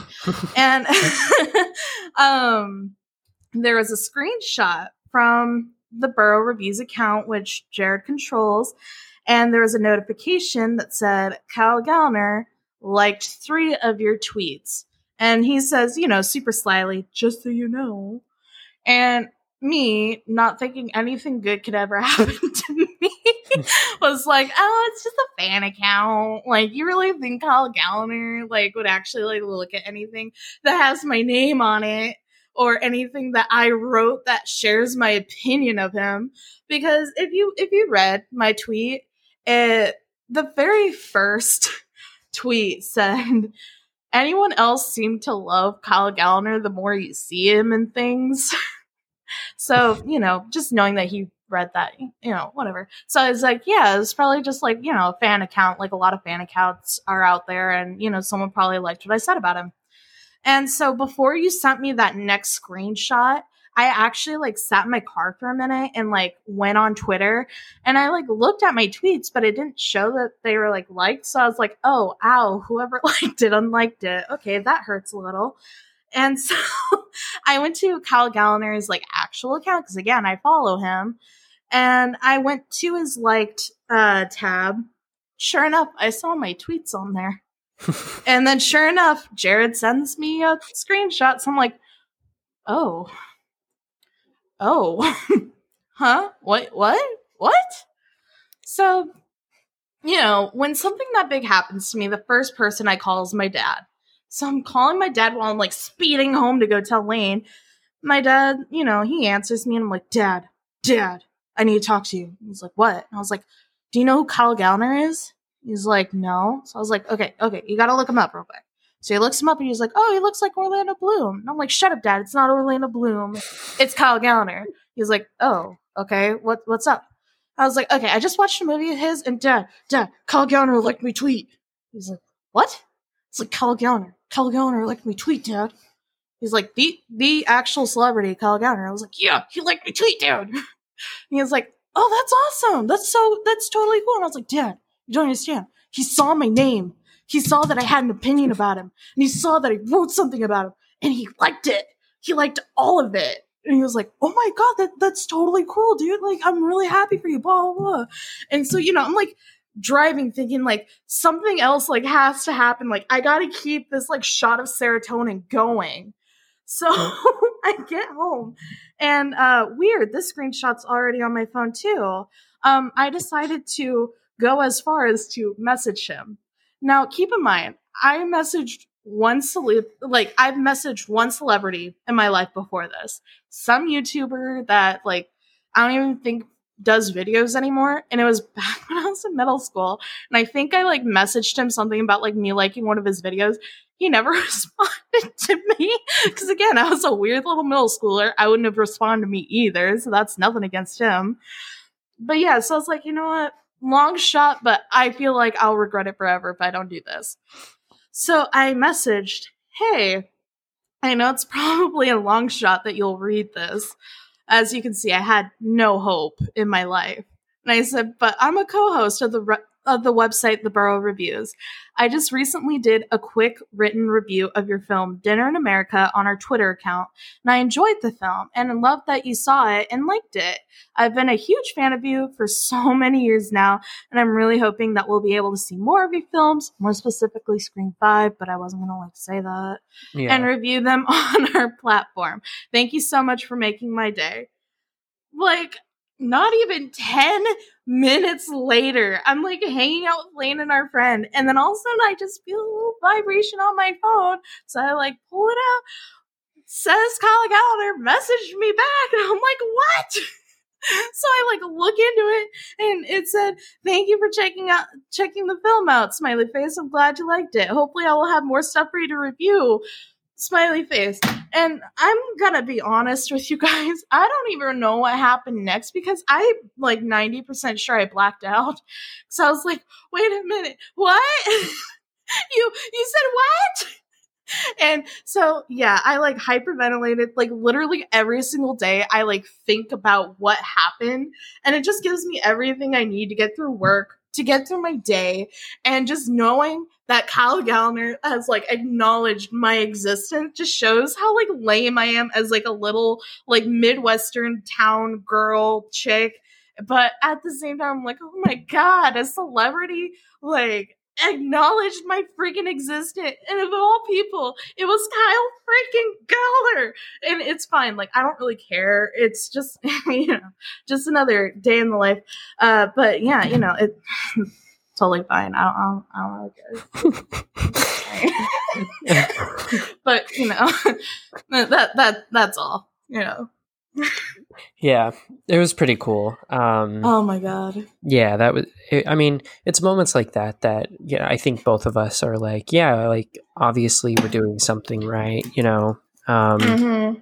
I mean, I I talk to directors and stuff all the time, and like, um, you know, and other writers for different like websites, and um, Just making like- those connections. Yeah. It just it feels so good.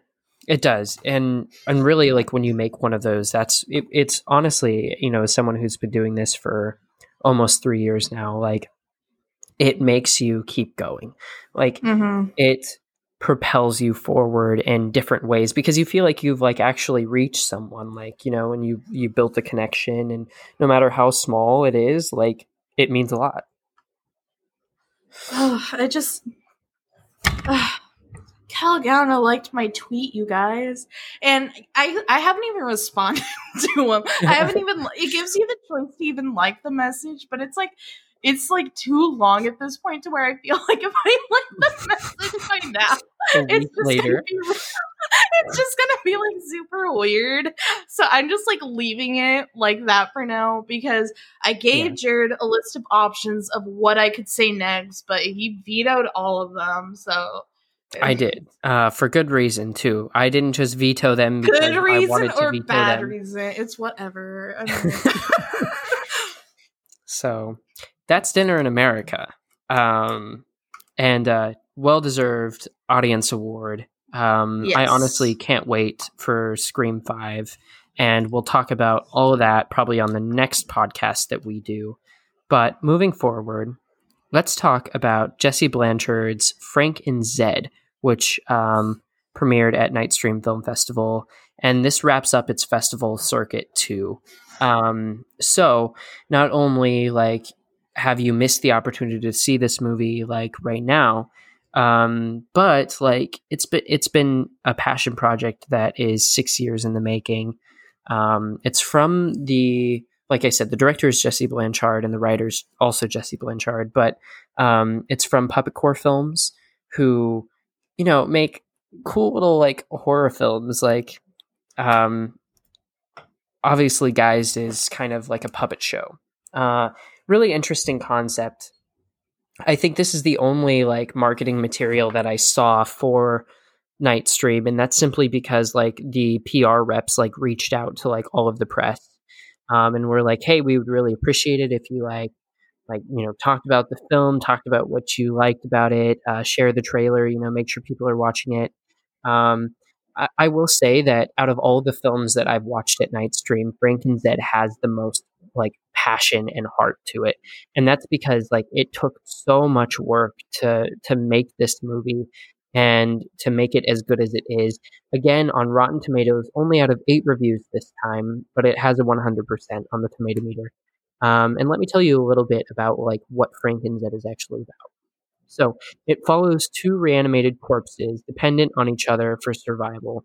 Life um, is in solitude, really, until a power-hungry um, uh, magistrate tricks a group of villagers into attacking their lonely castle, uh, fulfilling an ancient prophecy: the orgy of blood. Um, so the film starts with uh, kind of going through like this narration of the backstory about how Frank and Zed became to be. Obviously, um, Frank kind of uh, is modeled after like Frankenstein, and Zed is, um, for all intents and purposes, a zombie. Um, but they're best friends. Like they've been together for hundreds of years, doing the same exact thing day in day out. Um, and the narration at the beginning kind of gives you a background into this into the lore of Frank and Zed. Um, and what it kind of details is um, a prophecy that essentially says that you know if certain things happen, there will be an orgy of blood. Well, well, let me tell you, throughout the movie, uh, that prophecy like becomes fulfilled. And the last thirty minutes of this film, um, if you if you've been having like pacing issues, uh, which I did a little bit, um, you know, throughout the entirety of the movie. The last 30 minutes, if you can make it past everything else for the last 30 minutes, you will be rewarded because that was just it was insanity to be honest with you like um obviously they're oh working God. with limited resources but when they say an orgy of blood they mean an orgy of blood in the last 30 minutes and oh linda i'm talking like 2018 suspiria levels of like insanity. Like at the end of the film, I don't know if you remember that or not. Kind of what uh, happened at the end of that. at the end you of that. You mean film. that like naked bloody orgy thing that happened? Yeah, it's okay. Ew, well, okay, puppets? okay. Well, well, okay, but the, but without the sexual like connotations, like Suspiria 2018 obviously is heavily like it's heavily so, influenced by like um you know sexuality right none well, of that yeah. none of that's in this film i'm just talking about the bloody like the bloodiness like chaos of that last act and that's essentially like what this is in the last 30 minutes um, is that prophecy being fulfilled but at the heart, Oh it's a God. story of friendship between these two reanimated corpses, and uh, it has a lot of heart. Um, a lot of, like I said, a lot of work went into making this. After you know six years, um, they did a cool little thing which I appreciated. So at the beginning, um, before the movie even started, Puppetcore released their first short, which was like I think like what was it like three or four minutes or so. Um, and they were like, "This is the first short uh, that we ever made. Like we made it in six months. Frank and Zed took six years." And then they had that little title card pop up before they went into the actual movie. Um, and you know, it's really it's really slick. It's only ninety minutes. It's super quick. Um, and honestly, like if you can check this film out, if you're a fan of like, you know, puppet movies, if you're a fan of like just different content that you don't normally see, I would recommend this. It almost reminds me of like if Peter Jackson had a spin on Nightmare Before Christmas that's not only rated R, but that has puppets in it. This is basically what it would be. Um, and uh, yeah, no, I loved it. I loved it. Did you see any of the marketing for this? I saw a few pictures, but with the night stream films that I didn't get a chance to watch, I've still been kind of trying to avoid like looking into Oh, you're still I mean- avoiding. yeah, I I'm still trying like to kind of go in with little to no expectations. Like I knew I was going to be hearing some about them from from our podcast that we're doing Mhm. today. Um, but I'm still trying to steer clear as much as possible until I actually get a chance to watch them. Yeah. Just because I do want to still watch the ones that I didn't get a chance to watch at some point. Right. Well, that makes sense. um, do you like animated films? Because I, or not even animated films. Do you like like puppet films? Dep- depends on the execution. um, I that's- I actually kind of wanted to ask you if having puppets made it better, or if you thought it was like stupid and they just should have done real people, or was Uh, having puppets part of the charm of the movie that made you really like it? Oh, 100%. It was part of the charm. Um, I don't usually like. I mean, movies like this aren't my go to. Uh, not saying that I don't watch them, but they're not something that I like keep high on my watch list ever. Right. And um, again, you can just tell that there's a lot of passion behind this project. It was a passion project, and they successfully completed it, and that is something to celebrate. But also, um, it has that classic like Halloween feel to it. Like it, it reminds me of a movie, um, any movie really, not one in particular. Uh, but you know, when you see a movie and you're like, I'm gonna watch this next year. Like I'm I'm gonna watch this at least once a year for the rest of my life. Um, this is one of those films because it truly felt like a, an instant cult classic where not a lot of people are going to you know see it. Not a lot of people are probably going to even know it exists. But the fact that it exists and I saw it, I am so thankful for it. Um, because it was a lot of fun. And like Frank and Zed hardly have any dialogue, like at all.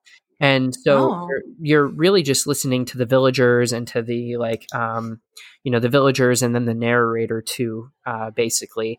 But um, so the two characters are practically silent throughout the entire thing, and yet uh, you can tell just based on how the story unfolds that that they have a lot of love for each other and. Um, Aw. yeah, it's about friendship. It's about all of that. And like I said, the last 30 minutes, complete insanity, um, had me laughing. It had me kind of shocked, frankly, um, that they were actually going like through with the orgy of blood. Uh, it's such a weird thing to like say, but if you see this film, like you're gonna know what I'm talking about. And um, I highly recommend it just for like Halloween viewing purposes. Like it seems like kind of in line with like a Nightmare Before Christmas on something, you know, on that level that you like have to watch every year. Yeah, uh, when I when I saw the pictures, uh, have you ever seen uh, Forgetting Sarah Marshall? Mm-hmm. I have, yeah. Seeing the set pictures reminded me of the puppet show that Peter did in the end for Dracula. Yeah, yeah, yeah. Um, a lot of it is uh, like the um the staging of it, right? Like it's very yeah, it's very familiar, um, but it's like a puppet show in like movie form because they do use like a lot of filmic techniques. Actually, like it's not just it's not just like a you know static cam puppet show. They like they put a lot of work into like set design and like lighting and staging and all of that. There's a lot of mm-hmm. work in here, so like a lot of shadow play. Um, yeah, no, it's magnificent, and uh, I would highly recommend it, especially for you. I think you would like it. I I kind of want to watch it even more now. yeah, because um, I mean, it was one that I was like a little iffy about because we were debating between that one and Come True on Saturday, and mm-hmm. I was just I don't know. I don't know why I didn't really want to watch it, but uh, uh, just uh, looking late. at that, yeah, looking at that compared to Come True, I was just like, Frank and Zed looks a little bit more like a movie that might have a higher chance of not being that great. Yeah, see, and, I, I actually didn't feel that. I felt it was the opposite, but I felt like I knew what I was going to get out of Frank and Zed, and I didn't know what Come True was, and so it was more intriguing to me. Yeah, I so I mean, but yeah, now I kind of regret not watching it. well, if we were able to actually like, you know, if we had time and we didn't have a normal life and didn't have day jobs, you know, you know, um, capitalism and all, uh, I feel like we would have been able to like binge all three of those back to back to back. Because, like I said, Frank and Zed, quick ninety minutes, it went by super fast. Um, and you would have absolutely, yeah, you you would really like the third act. Uh, it's quite impressive, actually.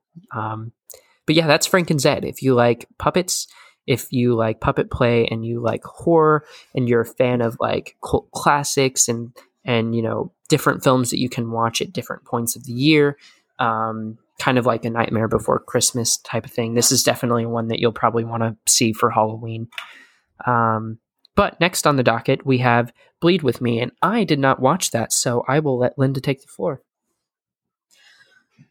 bleed with me uh unfortunately is one of the two movies that I'm kind of debating on whether or not at the end of the day if it was a movie that was kind of worth watching. um it was directed by yeah, I know. I feel bad for saying that, but you know. Uh it was directed by Amelia Moses and it literally has three cast members. Lee Marshall, Lauren Beatty, and cannot pronounce this name, but I'll try it anyway. Aris Tyros? Yeah. Thank you. Yeah, what he said. and the, the plot for this movie was um, during a winter getaway at an isolated cabin, a self destructive young woman becomes convinced that her best friend is stealing her blood. I was very, very careful with my word choice uh, during my initial review for this for Twitter. Just because, like I said, I did not know whether or not I liked the movie, so I did not want to give an opinion, like a real opinion on the review that would indicate whether or not I liked it. I just kind of left it as neutral as I could. Uh, but basically, in this movie, this woman her name in the movie is Rowan. She's a main character. It's her and her friend Emily. They've only known each other about six months, but since Rowan is kind of a loner, she's already considering Emily to be her best friend, and you're are and you're already getting like tones of codependency between the two. And tagging along with them is Brendan, who's Emily's boyfriend, and together they're going to Emily's family cabin that's in the middle of the woods. So you're already getting a very big feeling of isolation. You already know from the beginning that whatever happens, they're kind of alone on it, and it's just the three of them. Which I do like in a movie. I like the feeling of isolation in a lot of movies where you know mm-hmm. that they whatever happens, they have to fend for themselves. Because it, it gives you a great indication of how strong someone's survival techniques are. Yeah. However, this movie takes a very weird turn where you don't seem to get any type of survival techniques out of anyone. Um, not that they don't have any per se, it's just they don't really need to show off that side of themselves and it just it's very weird. The the movie works more off of paranoia than any, than anything. It's not really like kind of going towards a certain type of antagonist in general, though it does seem to imply that Emily is an antagonist of some sort. But at the end of the day, it just leaves you wondering if anyone in that cabin was truly a protagonist at all. Yeah. Um, and I think the most frustrating part of the movie is that a lot of it was just pretty much left to your own interpretation, which I get why the director did that. It just didn't work for me personally. Mm-hmm. Like, Well, I can see. Oh, you go ahead.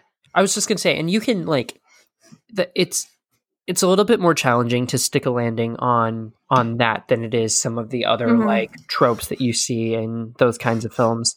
Um, like, mm, is it all in their head? You know, like for instance, like Come True, which we talked about earlier. Like, I don't necessarily like where that film ended. Um, and it gave you a definitive answer, but it also left a lot to your imagination. And um, yeah. and that was way more intriguing and so the point is like you can do it really well but it sounds like this one kind of didn't work out that way Yeah, and I like that you mentioned come true because, like you said, it gave you an ending that was a little bit unsatisfying because it, it does kind of leave it to your interpretation. Like, is she really like, you know, asleep? Is she awake? Like, who knows what, what's going on? And that was the same with this film, except the only difference is I'm going to feel so mean for saying this, but Come True was actually a really like, it gave you a lot up until that conclusion. Whereas Bleed With Me really didn't deliver much of anything. ooh Yeah, it it was a very, very, very slow paced movie. And in my opinion, they went a little too slow. Like you can you can definitely see in the director's head like what direction they were trying to go for with this movie. But for me personally, I feel very divided on this because I read critic reviews trying to figure out like good word choices for my own review like you know just trying to see what other people are saying.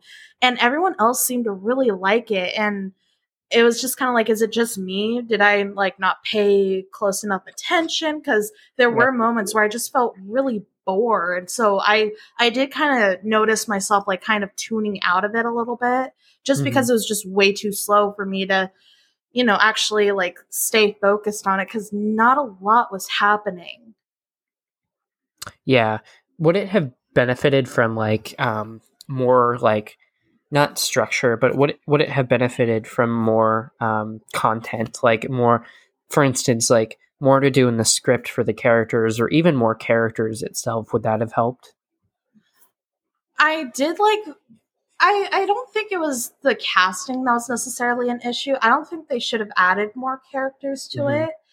I think they had a lot of atten- like a lot of potential to do more with the cast that they had. I mean, yeah uh I cannot think of the name, but there's one movie that I'm thinking of. Uh I think it's called Frozen.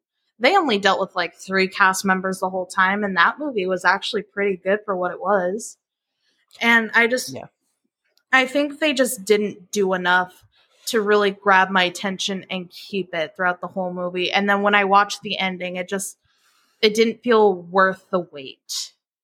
That makes sense. So much different experience than from the one I had, like for instance, with like Breaking Surface, because obviously you only had really two actors and then the mother in that one, so three actors, um, and that felt so fulfilling, and it felt like everyone had a purpose, and you know Mm-hmm. the story was laid out so eloquently, and it didn't really have to try for anything. And what you're saying is this one like was trying to do something and it tried but it, it didn't reach its potential Yeah, and and I like that you mentioned that too because you know when you were mentioning that movie, I I told you that I I like the relationship aspect of that movie, and I like that they try to establish the sisterly bond between the two.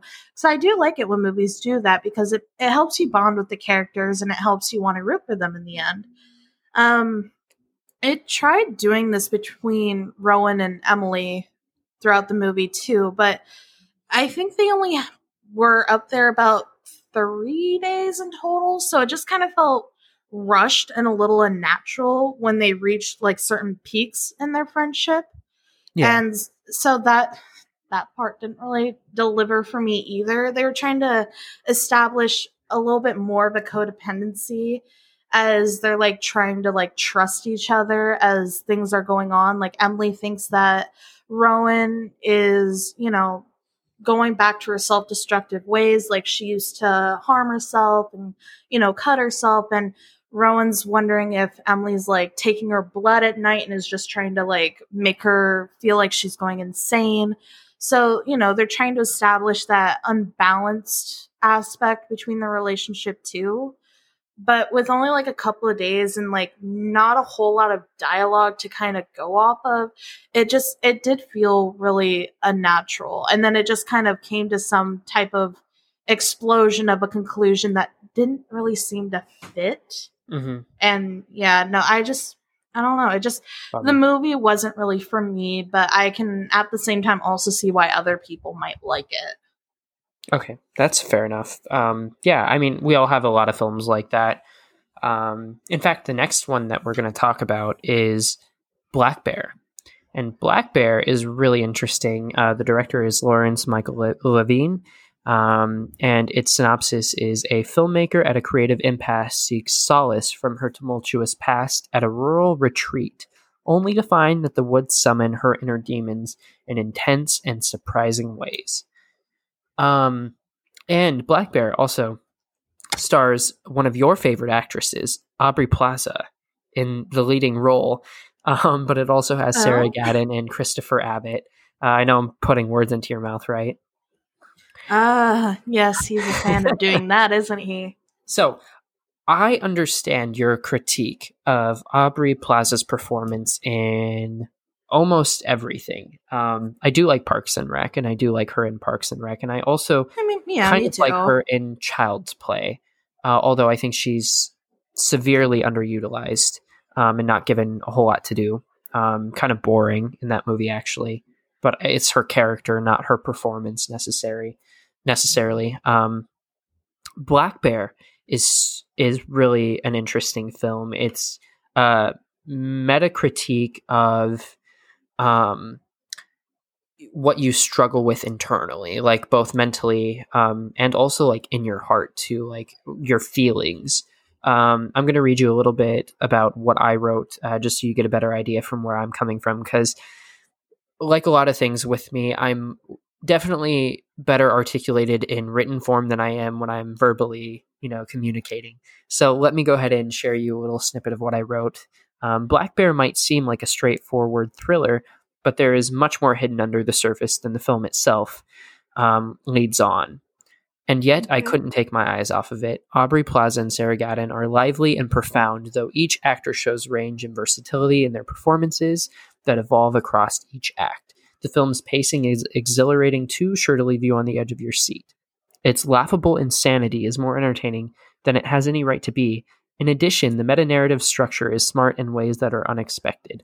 Black Bear twists the expression of an elephant in the room to expose the cruel nature of raw emotion and also bears. Um, so, kind of like I said there, uh, it takes that expression, you know, of an elephant being in the room, something like that's bothering you that no one wants to like talk about, and it brings it to the surface uh, in horrifying ways. It is I would say more of a thriller than it is like a horror movie. Um, but still, like you can you can twist this and make it you know make an argument for why it is a horror movie. Um, it kind of has a non-linear structure to it in the sense that um, it kind of uses transitions in an interesting way. It replays the same scene over to transition into different acts of the film. So the same scene, which is Aubrey Plaza going basically um, it looks like it's morning time. She goes to sit down at a table um, and write in her journal. And when she opens the journal, it uh, reveals a title card for the next act. So what the next act, next act is going to be, um, and it and it changes entirely. Like the the story, I didn't watch any trailer on it, but the first act is a completely different film than the second act uh, and like, and I'm, and I mean, it's an entirely different film too. Uh, like it completely like morphs itself into something else, um, while still keeping the thematic substance that it was trying to evoke in the first act. Um, and it uses part of that first act to allude to what's going to happen in the second and last acts which is super fascinating so like you basically know where the story is going at the end of the first act but the way that it is carried out is completely different um this one surprised the, the hell out of me actually like i watched this movie and i was so taken aback by it it's I would have, like I said earlier, I would have even either given the audience award to Dinner in America, Frank and Zed, or Black Bear because this one was completely like out of the out of the ordinary. Um, so Aubrey Plaza, let's talk about Aubrey Plaza. Uh, she shows so much range in this film that I haven't seen from her in any other pro in any other project, really. Um, and so, if you had any concern that she couldn't live up to the standards and the expectations of like different material. If she, you know, I get that the argument always is, you know, she plays the same character over and over again. You know, um, we're getting tired of April from Parks and Rec. Yeah. Um, and I get that. This kind of starts out that way, right? She starts out as that character who's just completely self indulgent um, and kind of monotone. But by the time we reach the end of the film, she has done so much. Uh, she made me cry in this movie. Like she her performance was so gut wrenching that it made me cry. Oh. Um and that is um, definitely different than anything that I've ever experienced with her in the past. But beyond that, everyone else is great. Sarah Gadon's really good. Um, everyone plays an entirely different person in the second act. Like their their whole like I guess their whole like mottos, their whole motivations all change. And it it clearly becomes by the end of the film that um, it, what it's trying to do is not what it what it set out to do at the beginning. So it kind of flips the script while all keeping the consistency across the board, which I, there's no way for me to properly explain this without spoiling it. So if it seems like I'm a little cluttered talking about it, it's because I'm trying to avoid so many different spoilers that it's not even funny. but yeah, I'm sure I you now. So with like all the whole like back and forth, like you know, feeling like you're watching two different movies, it it works for you. Yeah. Like it it flows well together despite you know feeling like they're two separate things going on yeah. I mean, they 100% are two separate things going on. But at the same time, like I said earlier, they're taking the story of the first act and it basically gives you, like, basically uh, critical points of what happens in the second act away in the first act. Like, they spoil the second act kind of in the first act. But they flip the script so much in the second act that it's an entirely different movie and you can't help but watch it. So it's it's deconstructing itself, right? Like it's mm-hmm. a film that deconstructs itself from beginning to end. Um, because you know what's you know what's coming. Uh, it ends in the same place that the first act does. Um, but in an entirely different way. It's hard to explain but again, um, I I do think that if you're looking for something that's interesting that you probably haven't seen before in any other film, um, and you know you've been someone that's been like, yeah, I like Aubrey Plaza, but can she do more? Watch Black yeah. Bear right when it comes out. I think um, right now it's expected to release at the end of the year. Yeah, December fourth, twenty twenty. Um, I I almost am begging you to watch this movie. Like that's how much I like it.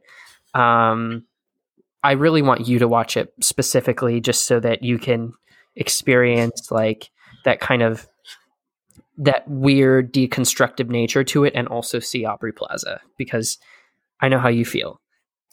Yeah. I mean, would you say that it's kind of like how uh, Doctor Sleep was? Uh, when we watched it, I kind of argued that it kind of felt like watching two different movies at, at once. Would you say that it was kind of set up like that? Um, no. um, no. Is, uh, that's that's like the closest thing I can think of when you yeah. when you kept saying that is like that's kind of how I felt with Doctor Sleep, except I didn't really like how it did that. How it kind of felt like two, two different movies because not only that, it kind of felt like I was watching like two different genres and it was like way too long. But um, I mean, yeah. Well, see, the thing is, is it is a different genre that second half. Like so Oh. yes, but no. Because the thing with Doctor Sleep was it had that um it kind of had a weird like feeling to it like maybe if you would have separated those two genres like it it would have worked better, right? Like go pick one path, don't try and do Mhm. both is kind of what I remember feeling after Doctor Sleep like um like it was trying to do too much. This film's whole purpose is deconstructing itself by doing that like that's the point of the script is to have those two different genres um, kind of clash with each other and coincide with each other and kind of um, draw parallels between the two different acts i it's so hard to explain without you actually like watching it um, but no it's I'll completely it. different what'd you say Said fine, I'll watch it. i would watch maybe maybe it'll change my opinion on Aubrey Plaza. It will. Maybe you're right. I, it will. It will. Like I said, the first part of the film, your, your opinion's not going to be changed because essentially she's doing the same thing, but um, it's in service of what happens later in the film. Um, yeah, no, it's so good. It also like I didn't read a synopsis on this movie either, so when it flips the like flips the switch like halfway through, I was like, oh my god, like what is going on? Like I was so confused and lost at first, but again, I couldn't take my eyes away from it. So, yes, it might seem really weird what it's doing, but by the time you get to the end, um, frankly, it still doesn't make like complete sense. There are things that I'm still like working out in my head, but um, it's definitely a text meant to be like dissected and like discussed. And again, like what we talked about at the beginning of the of this podcast was like how you're missing that conversational like aspect of any festival. And it's unfortunate that this came out in a year where we don't have that because this is one where I would be like turning to the people next to me and being like, what just happened? Like, what, what is going on? Like, I'm like so lost, but at the same time, so Yeah. intrigued. So that's my uh, thoughts on Black Bear. Um, yeah, really, really solid. Next, Okay. we have our final film, which I suspect is the other one that you're not quite sure on yet, and that is May the Devil Take You Too Chapter 2. I'll I'll start off by admitting that maybe I missed the mark on this one because I did not know that it was actually a sequel I until I started watching it. and then I had to text Jared, "Did you send me to watch a sequel I to did. something that I haven't watched yet?" And he was like, "Yeah, LMAO, I didn't know." well, until you Well, said it, and then I like looked it up. But because like when I got the ticket, it, it said nothing about a sequel, right? So I got the ticket. it was titled "May the Devil Take You Too," like T O O, T-O-O. Not as in also. yeah. so it, I I can see where an error was made. So I'm gonna put that partially in blame. Like maybe if I watched the first one, this one probably wouldn't have felt the way it did. Yeah, but also Um, the reviews I'm seeing um, kind of are um, about the same to what you feel about it.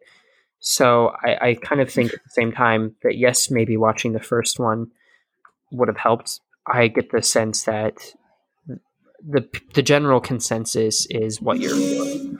Yeah, I mean, it has a pretty average score for a horror movie. Typically, lots of horror movies kind of rest around the six out of 10 rate on IMDb. Higher if it's like really good or really popular, lower if it's like kind of like a B movie or, or worse. Um, so it, it does have a very average rating for a horror movie. And I'm still debating on whether or not that is a good rating for it. Um, well, it's directed by. I need help, Jared. Uh, Uh, Timo T- Tjahjanto, I think. there we go. He's really good at this. Um, the the main character is Chelsea Islan. She plays Alfie. I'm not gonna give you all of their names just because there's there's a lot of people involved in in this movie, um, which I'll I'll get back to. Uh, the the plot for this movie is as follows: uh, two years after escaping from demonic terror, the young woman is still haunted by unnatural vision.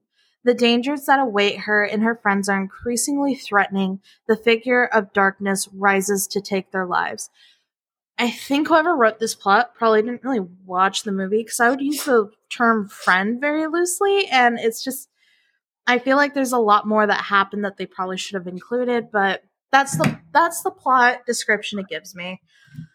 This movie, wow. Um it was very messy. The only Yeah. word that I could like think for it is patchwork. Cuz it's a very cluttered patchwork of a movie. Like it kind of feels like they wanted to like keep you on the edge of your seat, keep giving you something to watch, so they just kept adding bits and pieces and then just try to throw it together and call it a movie. And yeah, it, this girl is being haunted by these entities that I guess she had to deal with in the first movie because I guess her dad was dealing with witchcraft Mhm. and ended up summoning these creatures. And so her and her sister are still kind of dealing with these creatures. They're still lurking after quote unquote defeating them. And then, like, out of nowhere, they get kidnapped by these people that take them to an abandoned orphanage in the middle of the woods to fight off some more creatures that have been conjured up using witchcraft. That Mm. is the most spoilerless plot that I can give you. And as you can see, it's just very, very patchworky. Very like they just used a bunch of random crap and threw it together and they're like, boom, movie. And the special effects in this, like the practical effects were my favorite because the practical effects were the highlight of the movie because they were actually genuinely scary. I was watching this with Lane, and every time like a scare came up that was like practical effects, it genuinely creeped us out. We were like, "Oh, oh my god!" like that is scary as hell, and it was it was really good. But then Yeah. they throw a CGI thing at you that's like totally cheap looking and bad, like it's from a sci-fi movie, and it just immediately takes you out of it. Like there's a scene with fire, someone was on fire, so to speak, and uh, they might as well just thrown a T-shirt on them with drawings of fire on it, and it would have looked the exact same. Oh wow. It was just, it was not great, and there was, there was a scene with like a scare scene involving a victim, and the same quality was used.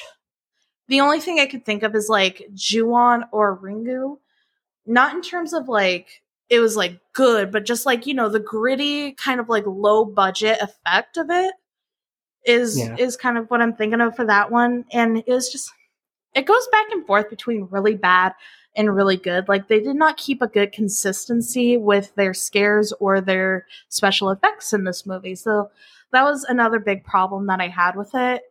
Um once you watch it through, if you're like me and are just watching the sequel, it does tend to make more and more sense as you're watching it because when you're just kind of thrown into it at the beginning, you are completely lost for a good portion of the film, which I'll admit is my own fault. So that's that's not a detractor for this movie by any means, um, because it it does seem to make more and more sense as you're watching into it and really paying attention.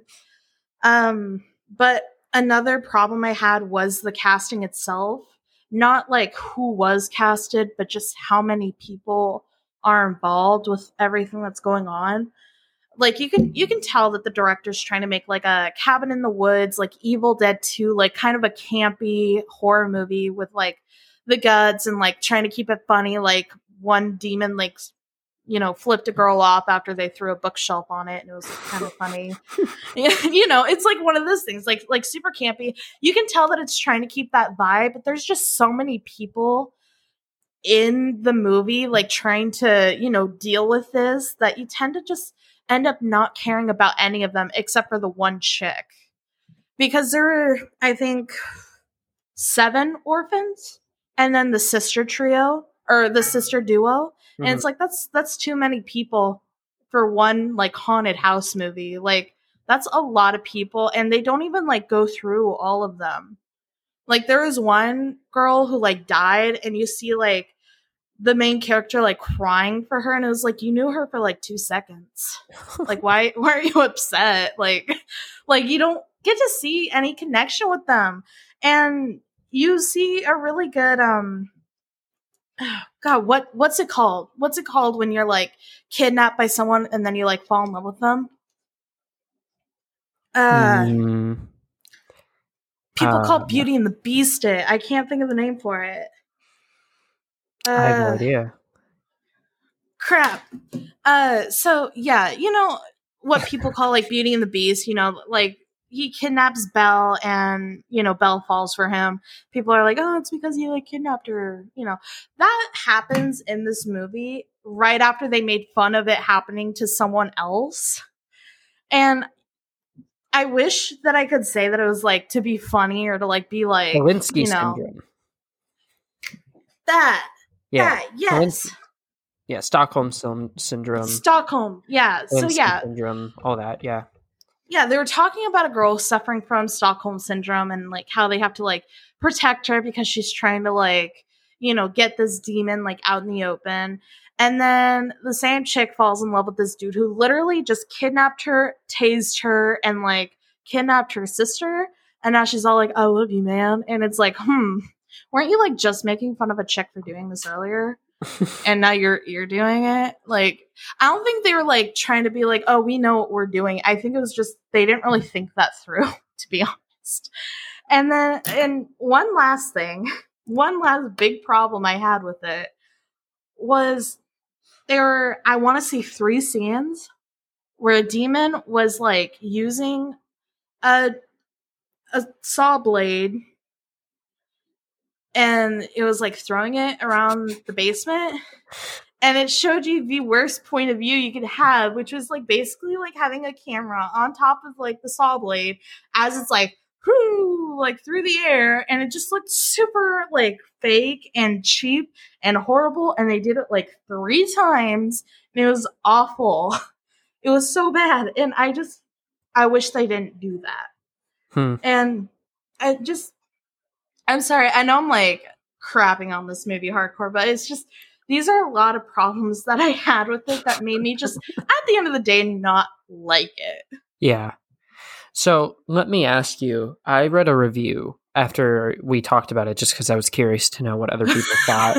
Um, and one of the things that I saw was like it. It's almost like the director like holds back too much on the violence. Did you feel like there was kind of a miscommunication there between like what was going on on screen and what was implied? Did you feel like they needed to bridge that gap a little bit more to make it maybe a little bit more frightening, or do you think that um, the execution of like the kills and like all of that? Do you think that was done well, or would you have done it differently?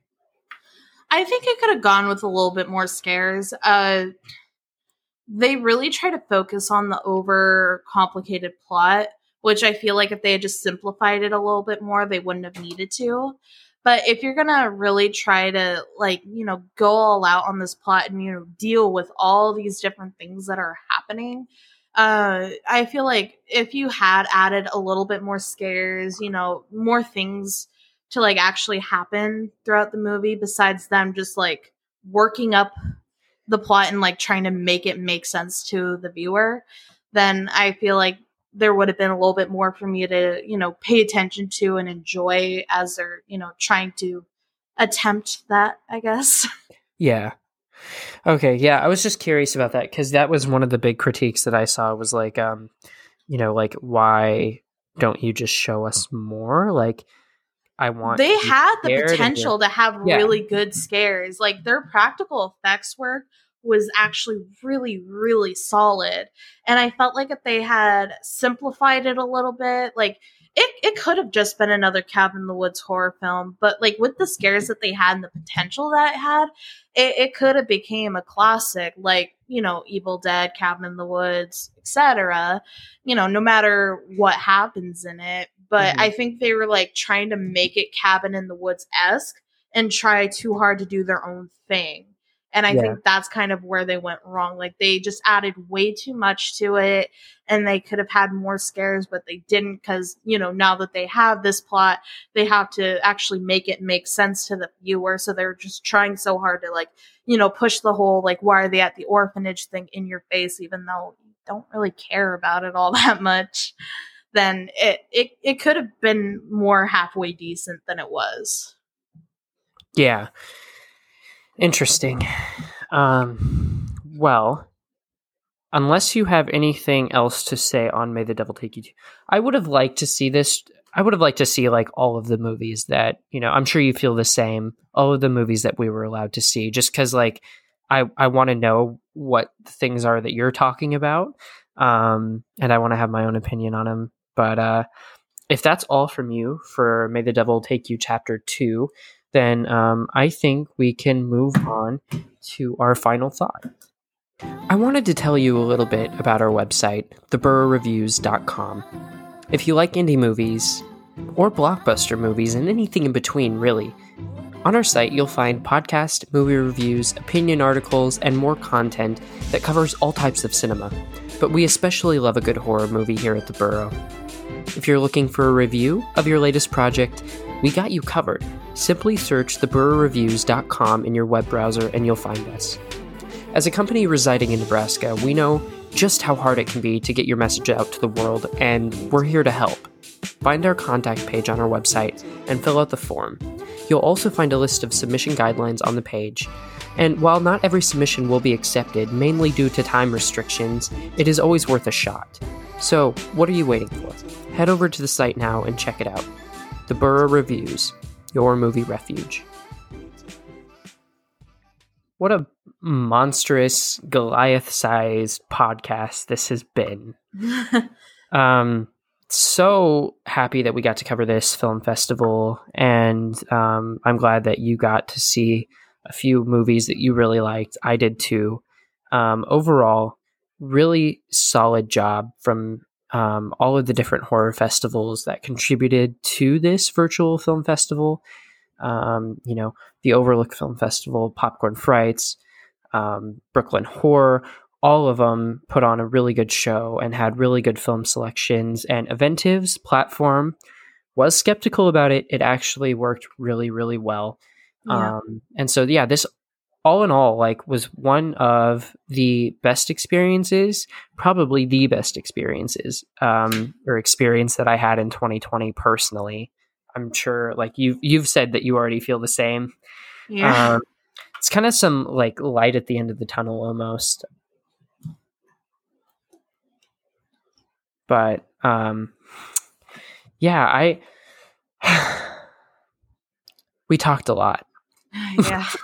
We've been talking for what like 5, 46, 47, 40, almost 3 hours now, guys. Yeah. Um initially we were gonna like um, release this as like a two part podcast but time restrictions our conflicting work schedules like just made it impossible so i really really hope that you know you've listened to the whole podcast and if you have and you're you know listening to this at the end thank you so much for listening to it i know it was quite a um it was quite a long time but oh, yeah. what I'm g- probably going to do is I'm probably going to go back and I'm going to like timestamp the different like reviews for the films. That way people can just kind of like go to the one that they want to know about and, um, you know, just listen to that portion of the podcast rather than going through the whole thing if they don't want. Um, but I realized that we're not going to be able to get out like a review for every single one of these films. So I want I wanted to just make sure that we at least talked about it both in the recap and on a podcast. Um, and if I want to do a review of like a black bear or something, uh, I will. Um, but this kind of like alleviates some of that pressure of me feeling like I have to do like everything. Um, cause I would feel bad. You know, we, we got our like press accreditation and I was super excited. And then it hit me. I was like, oh my God, I actually will have to do work like i'm actually going to have to put a lot of work into this yeah and you know in the midst of like school and work and all that it was quite a bit um, but i think we're going to probably do more festivals in the future i think that's yeah. fun yeah i mean um, it's it's kind of well worth it. I mean like after we spent like an entire evening making a schedule for ourselves and like trying to think of like different days and times we can do this that and the other thing like you know, as we said before, it was super super stressful just trying to figure out each other's schedules and find like you know good times to watch these movies especially since they gave you like a very limited time to be able to watch these movies at the end of the day i mean it was very well worth it it was an incredible experience and it was a really fun weekend and i honestly do not regret you know being involved in this and doing this Yeah. yeah Yeah, I agree. Um, going forward, um, obviously, this was our press coverage for the Night Stream Film Fest. Um, I hope to next year, like I said, do more film festivals. But going forward on the podcast, I do want to touch on that um, briefly, just because we are moving things around. I promise. I promise. It's the last time. No, I'm not. I'm not promising anything anymore. Uh, we're flaky it's okay yeah, we'll release it whenever we want, and you'll like it no matter what. And that's about. Um, wow.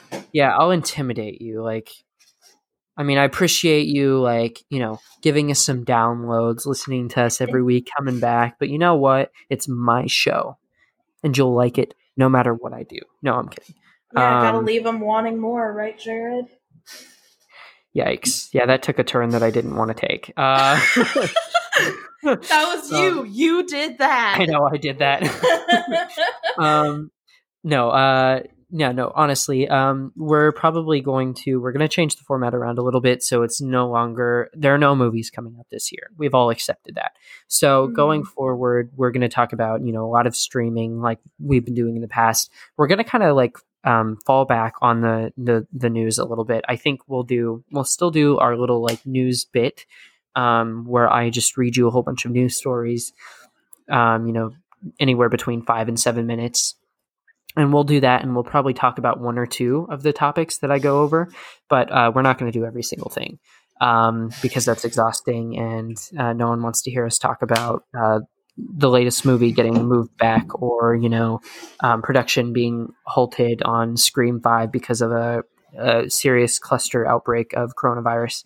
Uh, like I, I don't want to cover all that, and it's kind of depressing and one of the few things that I really did appreciate about Night Stream, it sounds like you didn't have the same experience as I did with this particular thing, but a lot of the movies that I watched ended on a very like hopeful, like kind of tone.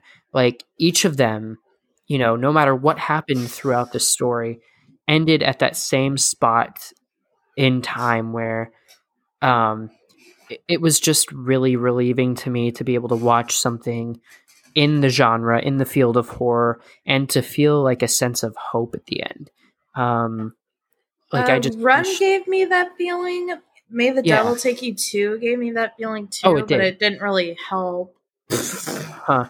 Well, even like Come True, which didn't have like you know the happiest ending, it still gave you hope a little bit, right?